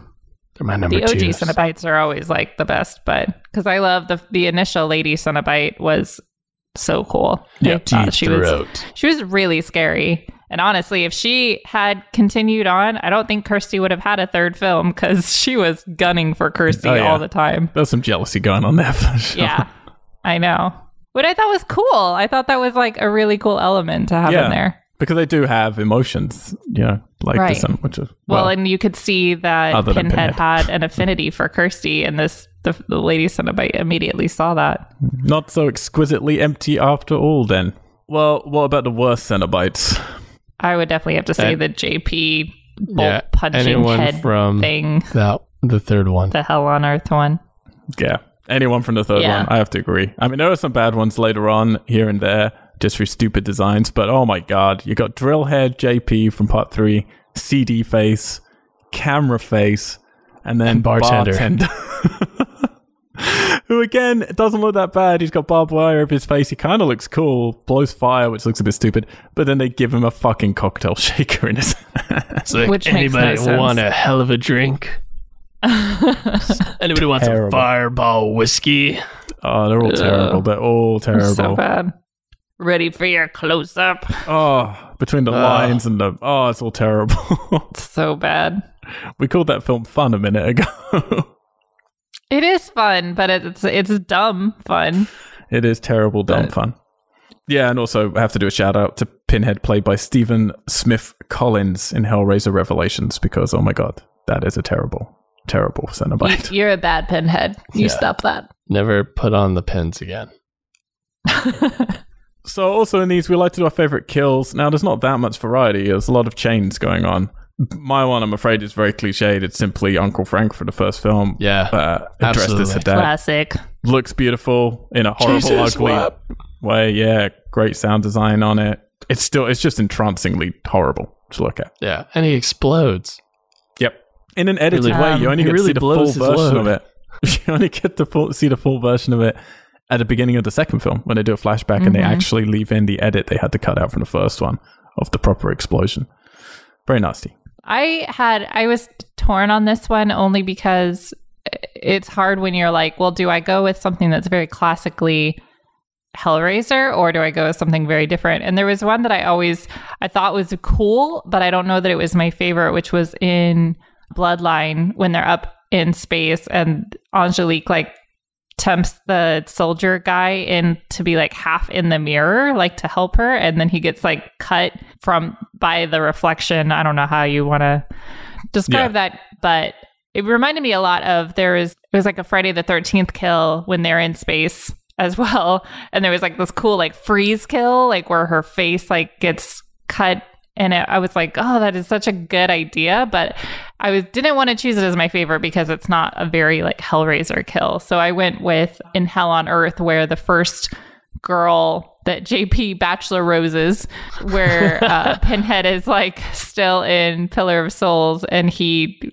she like backs up into the pillar and then turns around and he skin he pulls her up in midair so she's floating and then he skins her and then her whole body gets like crumpled while skinned into this pillar of souls and it looked so good it was like total throwback to the frank cotton you know great makeup everything i was like it was such a good kill for me so definitely that one You don't even mind. There's a short because it does look really cool. I agree, but there's like a short shot in there where they CGI her getting like sucked into the statue. They kind of like warp her. I still thought it was cool. It was like like, it. it's still very kitschy midnight horror film. Right, I don't right, know. right. I thought it was cool. If I would have seen that when I was younger, I would have been traumatized. So I mean, Drama. Trauma. Also, Um, you would have been afraid of any dude that gives you a rose. yeah, that's true. Oh yeah, for sure. I even think my first boyfriend ever on my 16th birthday gave me a rose, and I was like, ah. even in hindsight, freaking me out. I didn't put this on the list for you guys, but I don't know if there's any particular scenes that we didn't get to call out because these these that meant a lot to us. But for me, I just want to really embellish. Like I, I really hate a lot of this franchise. Even the first film, there's a whole bunch of stuff Whoa. I hate with it. You But hate it? Revelation's like the best movie ever made. Ever. Justin Ever. watches it every night as he's falling asleep. like, Comfort I film. will Like, it's like his be as comfort good blanket. as this entire ensemble cast. I will never Yeah. write or make anything as good as this. Actor goals for Yeah. Justin in that one. But I want to really say, like, there's a tr- there's a trifecta of things from that first film that kept me as a teenager going into my twenties watching all of these films with great anticipation. One was, of course, Doug Bradley as Pinhead. Just loved that character so much. But the two for me were the scenes with Kirsty. So one is when she's looking at this bed in like a dream, and it's very sort of Jacob's Ladder and now Silent Hill in terms of like there's blood underneath the blanket that's that's filling up while babies are crying and feathers are falling from the sky, and I love it. It's just so beautiful and surreal and horrible. And then the second one is yeah, the first time she meets the Cenobites, Chatterer comes over and puts his fingers in her mouth and holds it back while Pinhead has the conversation with her and it's so Ugh. intrusive and the design of it all like the sound the flowers on the tv the buzzing the the, the catheter like exploding in blood like i love this scene so much so much that it still to this day keeps me excited for anything else that's going to be Hellraiser in case they ever get back to that kind of cool vibe, which I don't think they ever will, and they certainly never recaptured for me again. But Can those, you imagine what those things- Chatter's fingers taste like? Oh, that's gotta be like the worst. He never washes. You can tell. no, Can't even see. He's No- definitely no not hand washing his hands. Ugh. Ugh. yeah. Are there any scenes for you guys that's, that you want to talk about? Uh, I'm trying. There's a lot of scenes. They don't need to be. I just thought in case there's anything that hadn't we haven't been able to pick out from from our lists basically, and and for me I had nothing to pick out from our list for that, so I wanted to just make a point of this is why I love Hellraiser. It's really just I those mean, it's two scenes. definitely like I loved the iconic, like the pins into, albeit the very obviously not really human skin, but just the like, just every time you saw someone kind of the face flayed or pulled while being suspended, and it just that to me, it was, uh, I don't know, it's just the idea of that, just like the hanging loose before Mhm. you're literally just ripped apart like that i think will stick with me I remember you really liked the church scene as well in part three, where he like pulls out his pins from his head with the worms on the. oh yeah that one was amazing with like the little sluggy worm cocktail skewer thing that was Yeah. crazy Little That- kebabs. that was really really good That's actually the Um, only time I think in the whole franchise where he uses, you know, his belly's cut up a bit. He uses that. He reaches down and takes his his flesh to feed to the priest. But sorry, yeah Justin. Ugh. Yeah, like that the part in the like the first one where Frank's being rebuilt with the wax Mm. and all that. That was really cool. That's something that I'll always remember. Is like it makes me think of the Fly. I don't Right, know right, if right. it- Mhm. Yeah. So Yeah, there's cool animation in that scene. It's like great puppetry and stop motion and everything. Puppet Master. We're not doing we're not doing that series. I just heard they're making another one right now with Barbara Crampton. I'm like, no. Stay tuned for next week where we watch Puppet Master. Nope. Not happening. All right. So we're about to get into placing these films in order, but before we do, Little I have a special little treat for you guys. We're oh gonna, have, no Pokemon cards. i don't want any treats we're gonna have a quiz. See how much you guys have been paying Uh. attention. oh no No, I haven't been paying attention at all. My brain kind of just like deletes things. Well, you won't win then. We've got 10 questions, but some of them have various amounts of points you can get depending on how you answer. Are you ready for some hell Hellraiser? I don't know. no All right, Never. let's skip. i don't think so Then we're out. Let's finish the podcast. All right. and route. all right let's do this All right, let's All do right. it. Good luck, guys. get it I'm not. Question number one What was Clive Barker's suggested title for the first Hellraiser film? So they tossed around a whole bunch of different things, and then they went to him because they didn't know what to call it. They knew they weren't going to call it Hellbound Heart because it sounded like a romance thing. And they Right. asked, they asked him for a title, and he came up with a pretty crazy title. But what was Clive Barker's suggested title for the original Hellraiser? Oh man. uh Leather and chains. You're not far off. the the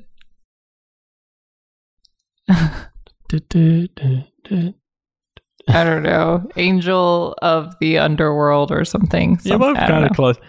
It's sadomasochists from beyond the grave. Oh, Oh, my yeah. god, That's true. remember? I Yeah. do remember this now. in a couple of months now. so good. All right, no points for that one. Number two. This is a follow on. He suggested that, but then what title did a female on set suggest? Oh, whoa, whoa, oh, damn it! I almost remember this. Leather and chains. It was something really sexual. Thunder from down under. Man, I can't. You're asking those questions all the way from the very beginning. I know. Let's see how I well feel you, like I'm how, back in how your brain school. goes. I was like, I didn't know that was going to be on here. She suggested what a woman will do for a good fuck, Yeah. Oh yeah. I, I knew it was something to do with sex. Yeah, I just couldn't which is pretty true. Okay, actually, normally We're doing really well. normally with these, I'd get you guys to write them down these answers, but again, we're going with faith that neither of you are going to steal from the other one. Okay. No. Uh, so now we're going to get into ones where you can't really throw things out as much. All right. So just think to yourself, Oh and man. then I'll ask for your answers. Okay. but it's witty. I'm kidding. Question three: Which actor from the original film has never seen the whole film because they don't like horror films? Which actor from the original Hellraiser claims at least that they've never seen more than 10 minutes of it because they don't like horror films. Are we I- allowed to I will just accept give their the character's name or the actor's name. Mm, okay. Mm, If you're playing this at home, good luck to you. It's actually hard to do. Uh, I was looking at a lot of Hellraiser questions online, and there aren't many good ones. They always do these horror quizzes and All sort right, of stupid I got stuff. it. I think. I okay. I think so too. Okay, let's go with Katie first. Well, I don't. Ro- I- I just wrote like it's the second one. I can't see, so just read it out. It's Kirsty's dad. I can't Yeah, remember. Okay, okay. I just put I just put dad. It was actually Claire Higgins who played Julia. I almost said her. Me too. But then like, she was in another one. yeah, she was in the second one, so it's like, ah, maybe it's not Julia. She just doesn't watch them apparently, so no Ah, idea if it worked And I worked out. remember, I remember you saying that when we were watching it the second one. You're like, little known Ah. fact. No points yet. Question number four.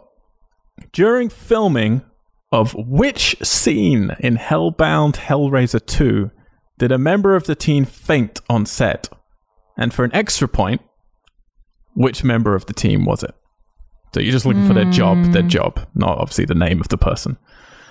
It was during Hellbound Hellraiser 2. There was a scene being filmed that was so upsetting that a member of the crew actually fainted on set. Which scene was it in the film? And or Oh, I will just accept I which crew member it was. I, I think I remember this scene, and I have a stab for which crew member. I'm trying to think of the scene. I think I know the crew member. Okay, give you a few more seconds. Both of you just go into the recesses of your brain. If you're waiting at home and you already got it, then why not uh boot up the iTunes, head on over to Weird Geeks and leave us a little star rating. Helps us out. Subscribe. Leave a little comment. Really genuinely helps us out. We do all this for free. Takes a lot of time, a lot of energy, a lot of shame. Or just continue to scream the answers at your radio That'll, your that will also help. phone. That's how podcasting Yeah. works. We You can hear you. Tweet at Justin and I All about right. how dumb we I don't, are. I don't entirely remember, so I'm just gonna take a stab in the dark. Okay, just uh, Justin, just tell me the scene that you think it is first of all. I think it's the scene with the body, the the the bed body thing, the where it comes out of the bed, and is the dude that's like filleting, or the scene where the guy's like cutting himself. Okay, Katie, Yeah, that's what I was. One where he like cuts himself. the switch, Repeatedly. the switchblade scene with the crazy person. Yeah. Well, yeah. you're both getting a point for that because that is the scene. But who was the crew member, or what was the crew member? Uh, Katie, you first. And wa- I, I initially I was like, well, maybe it'd be the boom guy because they would have had to have been really close, or at least closer. So I'm gonna go with that. Boom guy, Justin. I'm gonna say a cam operator. It was actually the clapper loader. Oh, but it, isn't he a camera department? Uh, That's not the Technically. same. Technically, it I'm is. Not, He's I'm not, not holding. give you You, said the cam operator. yeah, you said No, the operator. Oh, if you said it! like it's You said second AC, operator. Ah, I should have said like I was second gonna- AC, then Yeah. maybe. I was not gonna say ca- first AC. Yeah. But uh, you both got on the scoreboard. Point each. Number five. Question five. The Leviathan is introduced in Hellbound Hellraiser 2, and it has a sound like that.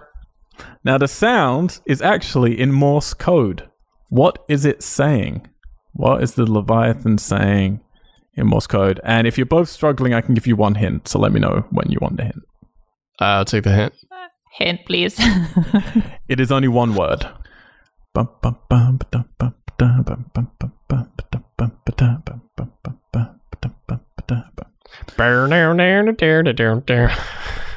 If you enjoyed this series, then I can recommend you also check out our previous series, including Child's Play, including I Texas don't. Chainsaw Massacre, where you get to hear Justin coin the phrase "vroomity vroom vroom." Vroomity vroom vroom. That's a magical moment for all of us that will haunt us until the end of our days.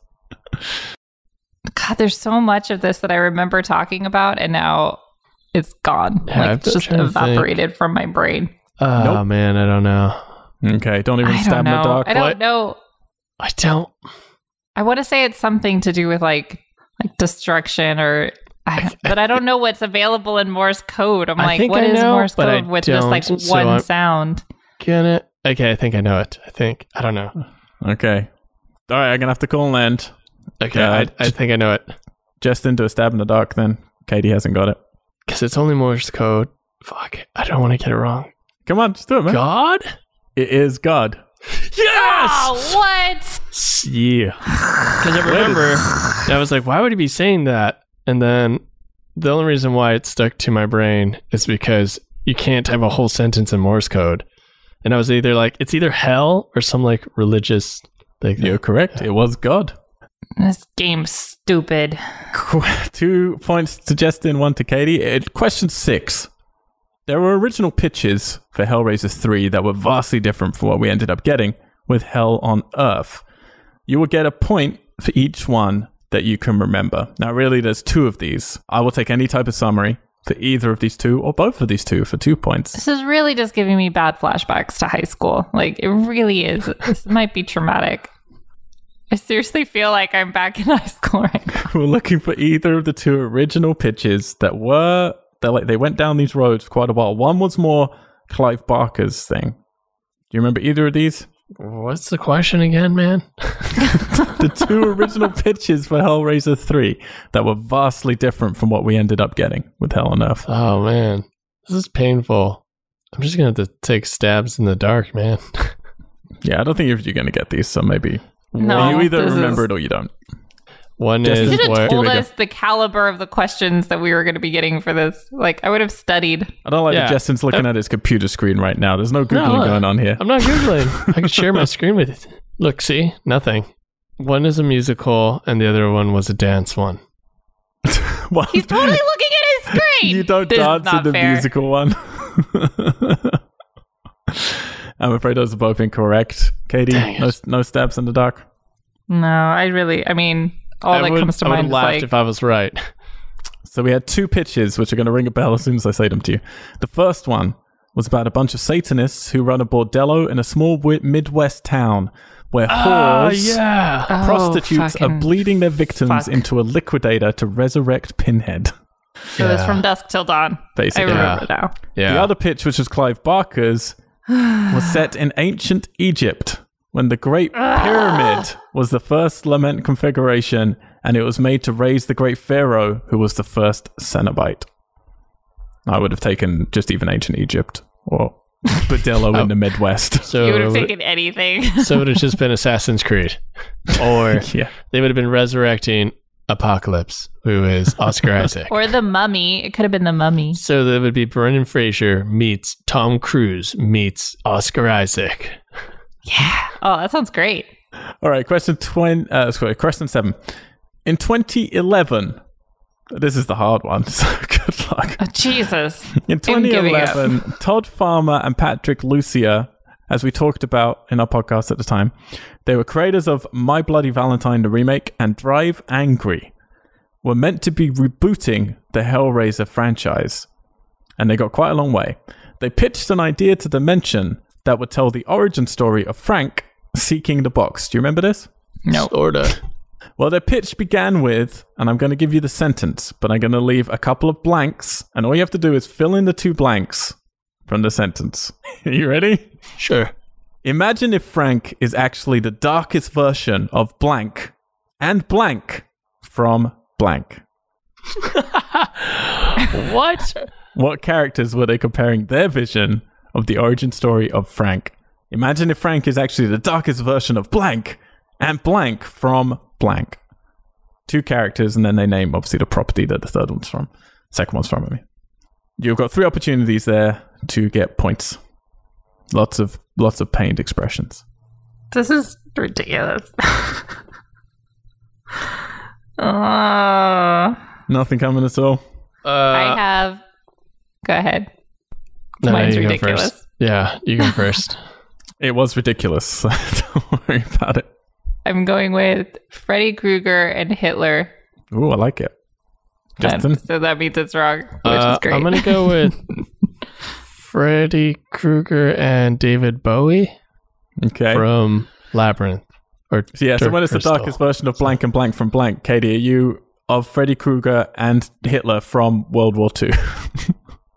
well, that was the thing that was throwing me off. I was like, okay, so he's talking about things from one franchise, but I I don't know. You're literally like, I'm gonna have to like cry myself to sleep later. this is really bringing up some bad memories for me from high school of like not being prepared for a test. Yeah.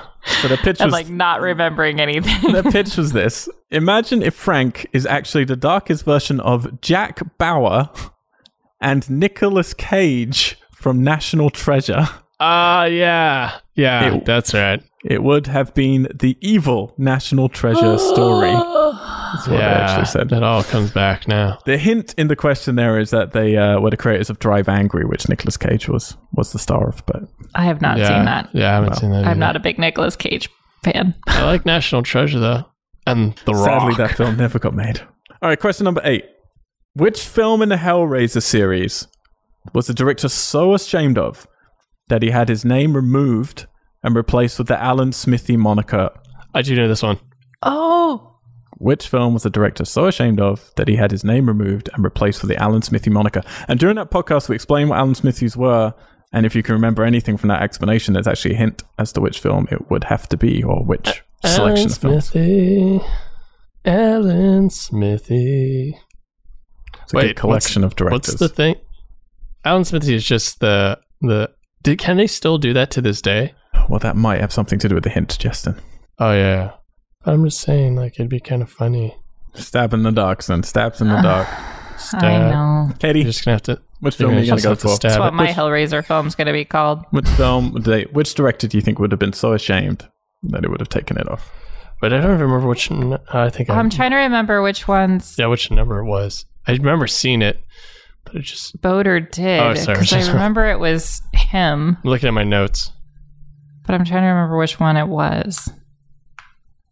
Because I can't base it on my ratings of them. 'cause No. that's probably you not can the work it out same. kind of. I mean, I think there's a way to work this out. You know, sort I'm of. toying between two, and I can't remember. Yeah, that's how I feel as well. I, I'm just. I have two. and I'm not sure. Well, you're going to have to pick one. No going mean, back it's- and forth. I'm torn between Inferno and Deader, which might not be either one.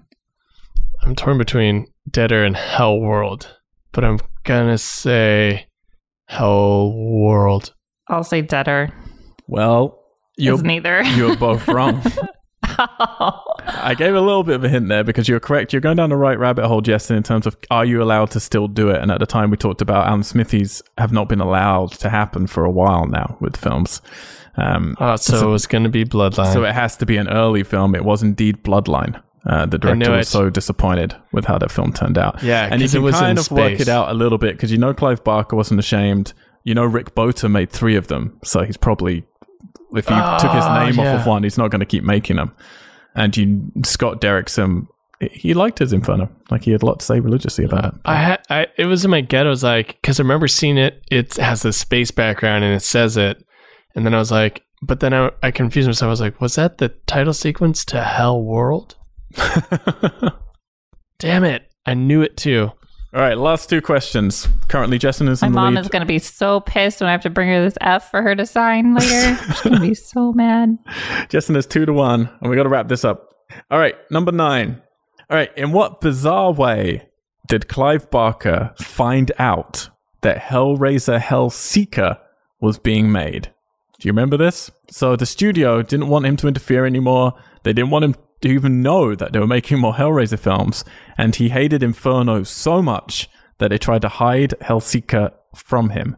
But there was a very weird way that Clive Barker found out that Hellraiser Hellseeker was being made, uh, which we talked about on our podcast, and and yeah, both of you are pretty shocked about because it's very strange, or just coincidental.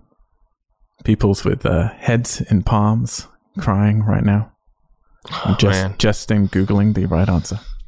No, I'm not. Man. This, this is here. Here, I'm joking. I'm joking. I'm messing with you, buddy. I'm messing with you. I, I'm actually got a, a tap. I've got see this extra cable. It's my uh, research person who knows all. He's feeding information into your ear. Yeah. Neither of You you think- remembering this? Did I go too hard with all these questions? I apologize. You did. This I is apologize. crazy. I'm gonna say You it should was. have asked us something about the movies. like, Well, It what I a- thought with these questions is because these are mostly the trivia that we learned from the films, and I thought I someone who hasn't listened to our other ones at least is going to learn some trivia at the same time. So Yeah. yeah, interesting. Uh, they're going to you'll- learn that we are brain dead. I, Okay. I feel like someone asked him about it. Like he was asked a question about the project or something, and he didn't know it was even going on. He did not know what's Oh. going on, but there's a way he found out. Katie nearly had it. It's Was gone. it that somebody asked him to sign some? Some? No, it wasn't that. That was something else. Okay, gonna have to wrap it up, I'm afraid. Clive Barker happened in New York to get into a limo where the driver had just been driving an actor from Hellseeker. And when he figured out it was Clive Barker in his limo and had made Hellraiser films, he asked him what he thought about the new one, which Clive Barker didn't even know existed. Just Yeah, because I didn't remember that at all. Happened to drive the same people. And okay, final question. So here's one where you can get multiple points, so it can all change. You ready? Yep. All we're looking for is how many hours did it take to apply Doug Bradley's makeup as Pinhead when they first started shooting the first film? If you get the exact amount of hours, you're going to get three points. If you get one hour out from it, I'm going to give you one point. Okay? Well, actually, three points doesn't make any difference to your score, so I'm going, well, actually, it would if you got one. no, it would if Justin. It'll validate me a bit. It would if Justin, because yeah, it's a hard question. How many hours did it take to apply Doug Bradley's makeup for Pinhead when they first started shooting the original film? They managed to make it a little bit shorter by the time they got through the end of production for the first film. But I'll say seven because I don't know if it's it's six or eight. I'm gonna say nine. nine from Justin, seven from Katie. It's six hours. That means Katie gets one point, Justin gets no points, and you both finish What? with two points each. So it's a Tied. draw. Yeah. Well done, Nice. guys. Well done. I accept it. That's so funny. I was gonna go with Oh my initially God. six, but I was like, oh no, I feel like it. It was back in the day. It's the first movie. They're gonna take I a really long time. I mean, six Damn it. hours is a long fucking time to be signing Six makeup hours is before you got to be on set, but crazy. still. You Because think the it's going to be like 12 hours or something. You? Yeah. Yeah, because I remember they had to start really early in the morning Yeah. on him. Like he had to be there at like four in the morning every day. And I remember watching something recently. They're like, yeah, it took like five hours to apply all the stuff, and I was like, oh, five hours was later. Damn it! I should have really went with my gut instinct twice. Okie dokie. Ah, that was insanely painful. I apologize. That was a hard one. But at least people learned something if they're listening for the first time.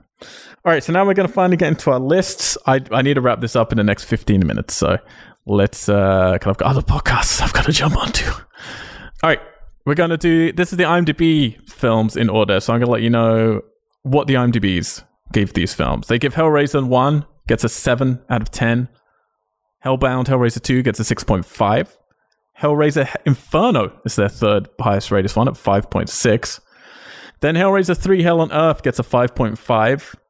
Then we have a draw uh, with Hellraiser Bloodline and Hellraiser Hellseeker getting a 5.1. Then Deader gets a 4.6. Another draw with Hellworld and Judgment both getting a 4.3. And then way down at the bottom, Hellraiser Revelations getting a 2.8 another list that I want to give you is Doug Bradley's list. So he's been quoted as saying most of the series manages to keep their head above water. Is what he thinks, anyway. Uh, the only one that really doesn't work for him I, is I disagree with that man. the only one that doesn't work for him is Inferno. So his list is number one, the original film. Number two is Hell on Earth Part Three, probably because he gets to talk a lot. yeah. Then that's closely followed by Hellbound, Hellraiser 2. And then you get into Bloodline. So those first four are his favorites, basically. Right. Then he says there's quite a distance. His next favorite is Hellseeker. Then Deader underneath that. What? Hellworld underneath that. And then Inferno. What? Inferno way down. We know he hates Revelations. That goes right at the bottom. I don't know his opinions on Judgment yet. I'm not sure if he's really come out or even seen it yet. Ugh. That is Doug Bradley's feelings. But what I want to know is what are you guys' feelings? You've done 11 weeks of this now. you have gone Oh, through man. f- films that have been called in articles online as an attempt at sadomasochism. Sadomasochism? Is that when you're doing it to yourself? Isn't it? Yeah, I think so. Katie's Sure. lost already. Yeah, I'm done. I've done. Uh, let's start with our dear friend, Justin Macaroni. What are Hello. your list working from the worst all the way through to the best? Well, I'm glad you asked, Al. The first one that's the worst is probably the first one, and then I'm going to say the best one is Revelations. I'm just kidding. All right. In the words of Willy Wonka, you take that, flip it around, and try again. So my first one that on the list, the worst, is going to be Revelations, and we clearly know why. Uh, the next one after that is going to be number uh, the number ten, the the most recent one. It was just Judgment. Judgment, too judgmental for me. After that, I'm gonna go with. I'll probably go with Hell World, and then I'll go with Hellseeker, Inferno Cop. Then I'll go with Deader, Hell on Earth, Bloodline, Dose, Ooh, you like- and then You like the space, don't you?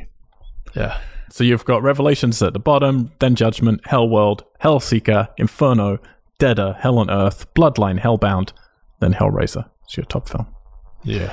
I mean, again, again, with a lot of these wrap ups, we argue a lot when you get to this point. Maybe we'll have something, but it's it's hard to argue with a lot of these because they're mostly shit. So it's kind of like, Yeah. which way round do you like your shit?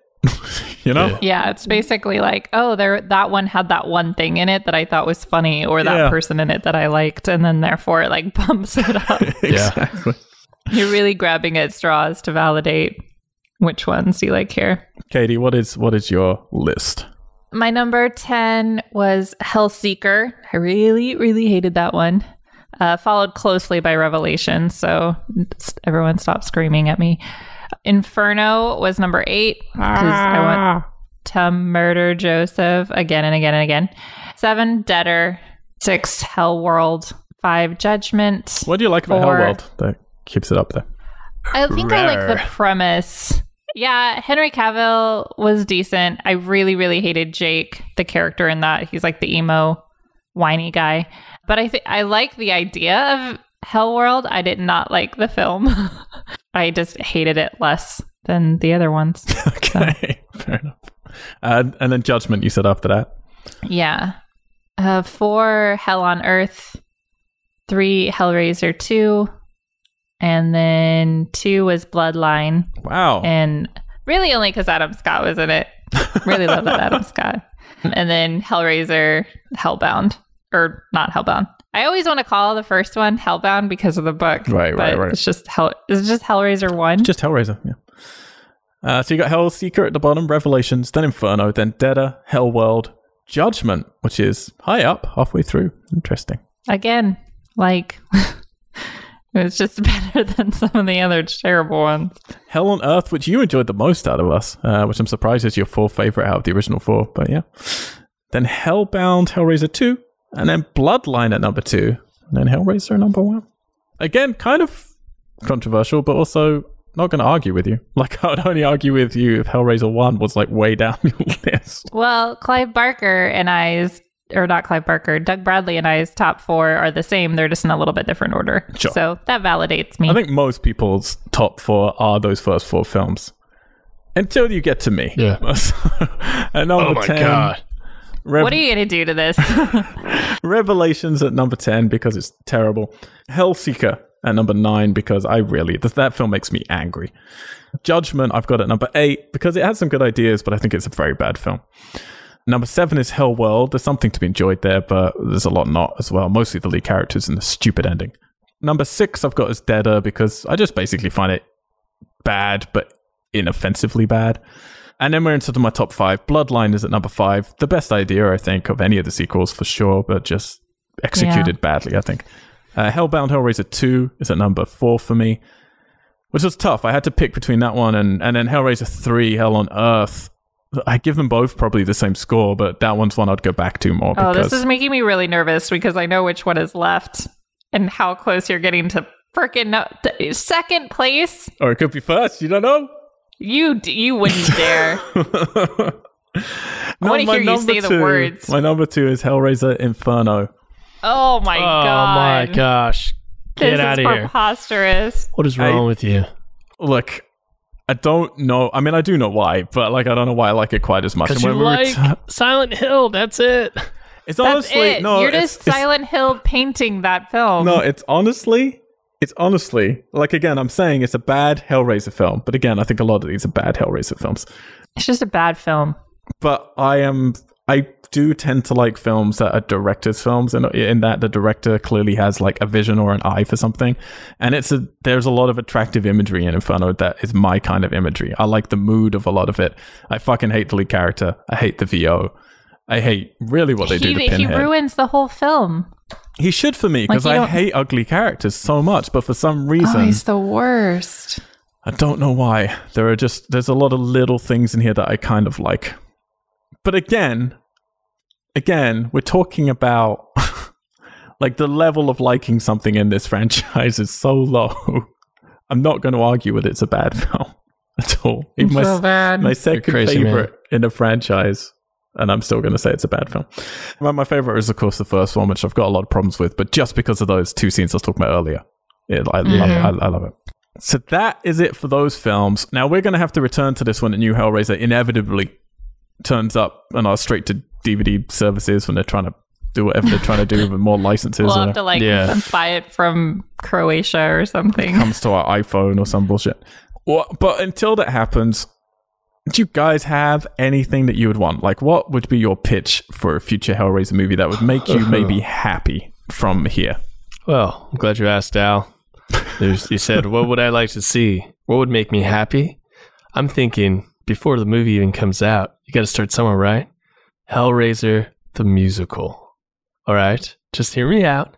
So you've got hell, and hell's like so overcome. Like there's way too many souls. There's so much processing, and there's a man hard at work, Pinhead, and he's just always working. So he feels completely empty, you know. And then who does he see on the other side of the mirror dimension, whatever you want to call it?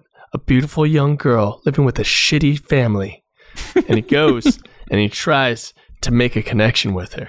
But along the way, there's a man named Frank who just gets in the way. It's a love story.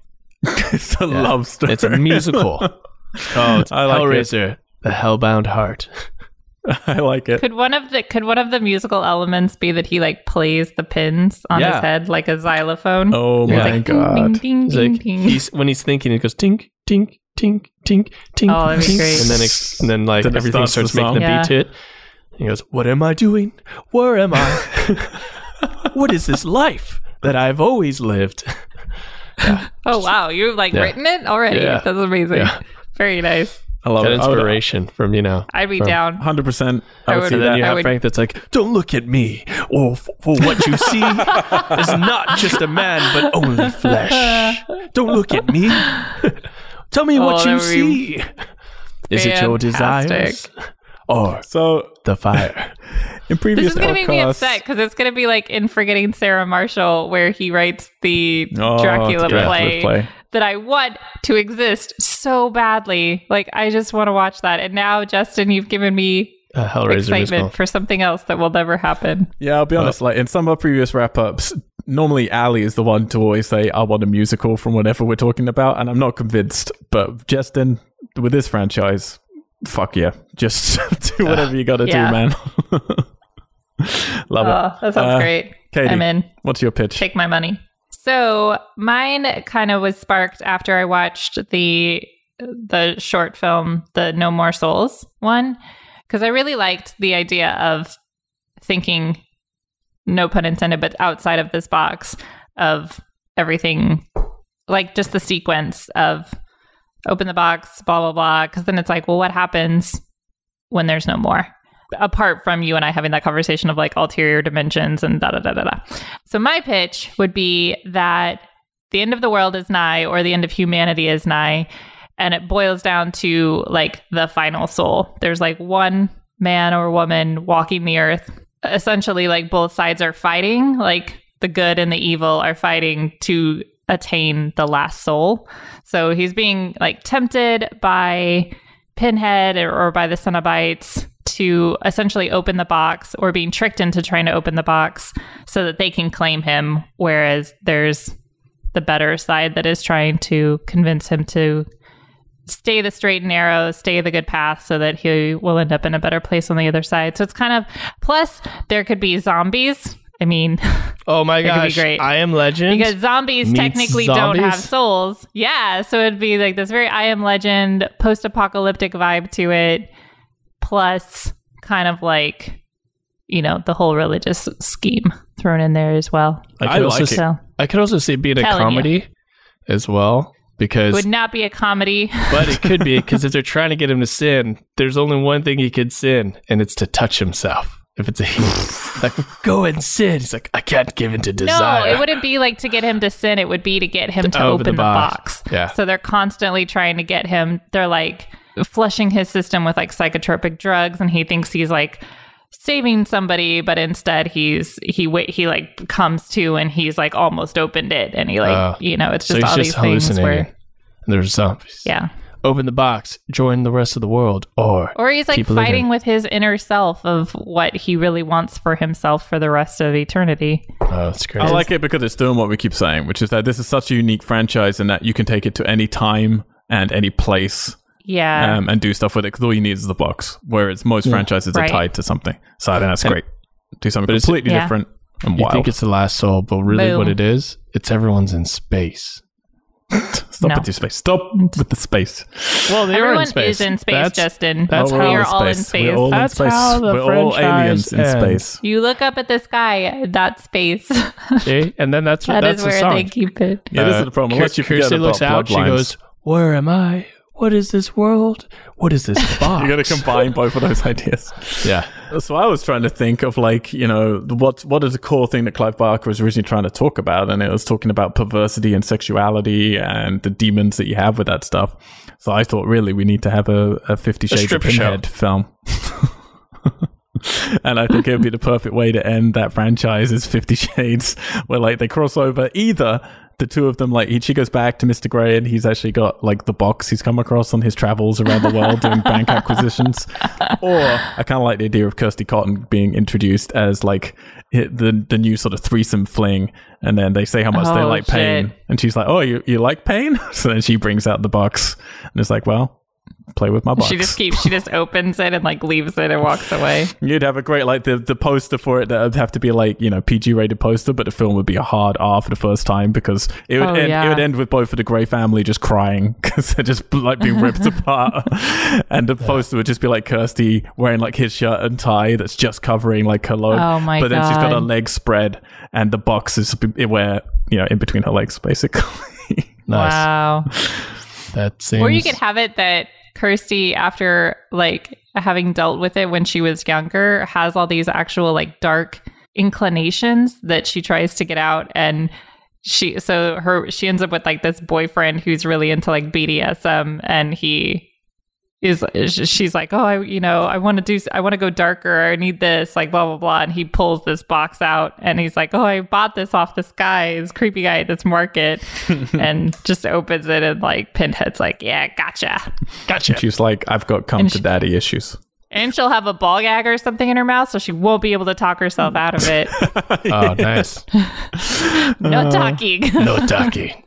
Don't look very, at me. I mean, where I gen, I think it's going to go to a, a remake like Clive Barker was pitching before. No, but my, my should go to a musical. genuine, my genuine feelings of what I want from it is yes, I want more of a Silent Hilly thing. Like I, I would love it to be more of a real head fuck movie, but that's really beautiful and you know dark and twisted, combining the the horrible imagery from the first Hellraiser with yeah more of a kind of psychological sort of feel, but properly, Nice. not like all the shitty sequels. Silent Hill musical. I'm in.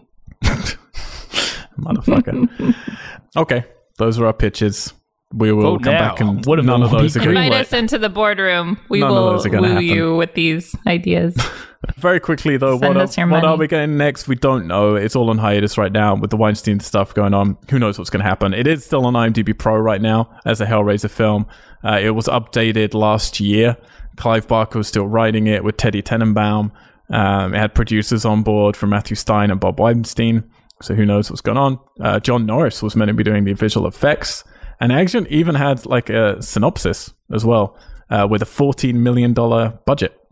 So a huge budget. So I'm going to leave our Holy franchise shit. with the summary. 27 years after the incident with Frank and Julia in the Cotton home, Kirsty Cotton returns home to attend a funeral of a close friend. During these strange events, her daughter is being haunted by the same strange creatures that terrorized her as a teenager.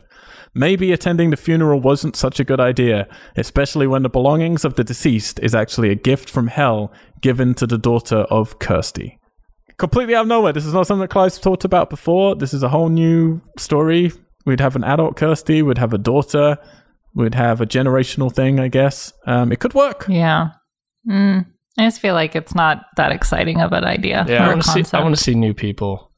Particularly, if, Yeah. if, but if it's got a $14 million budget as well, it's like something could be done with that. But yeah, again, now with the Weinsteins, if they're attached as a producer and now it's falling apart, who knows? Who knows what's happening? If they could get Michael Yeah. Bay on it, huh.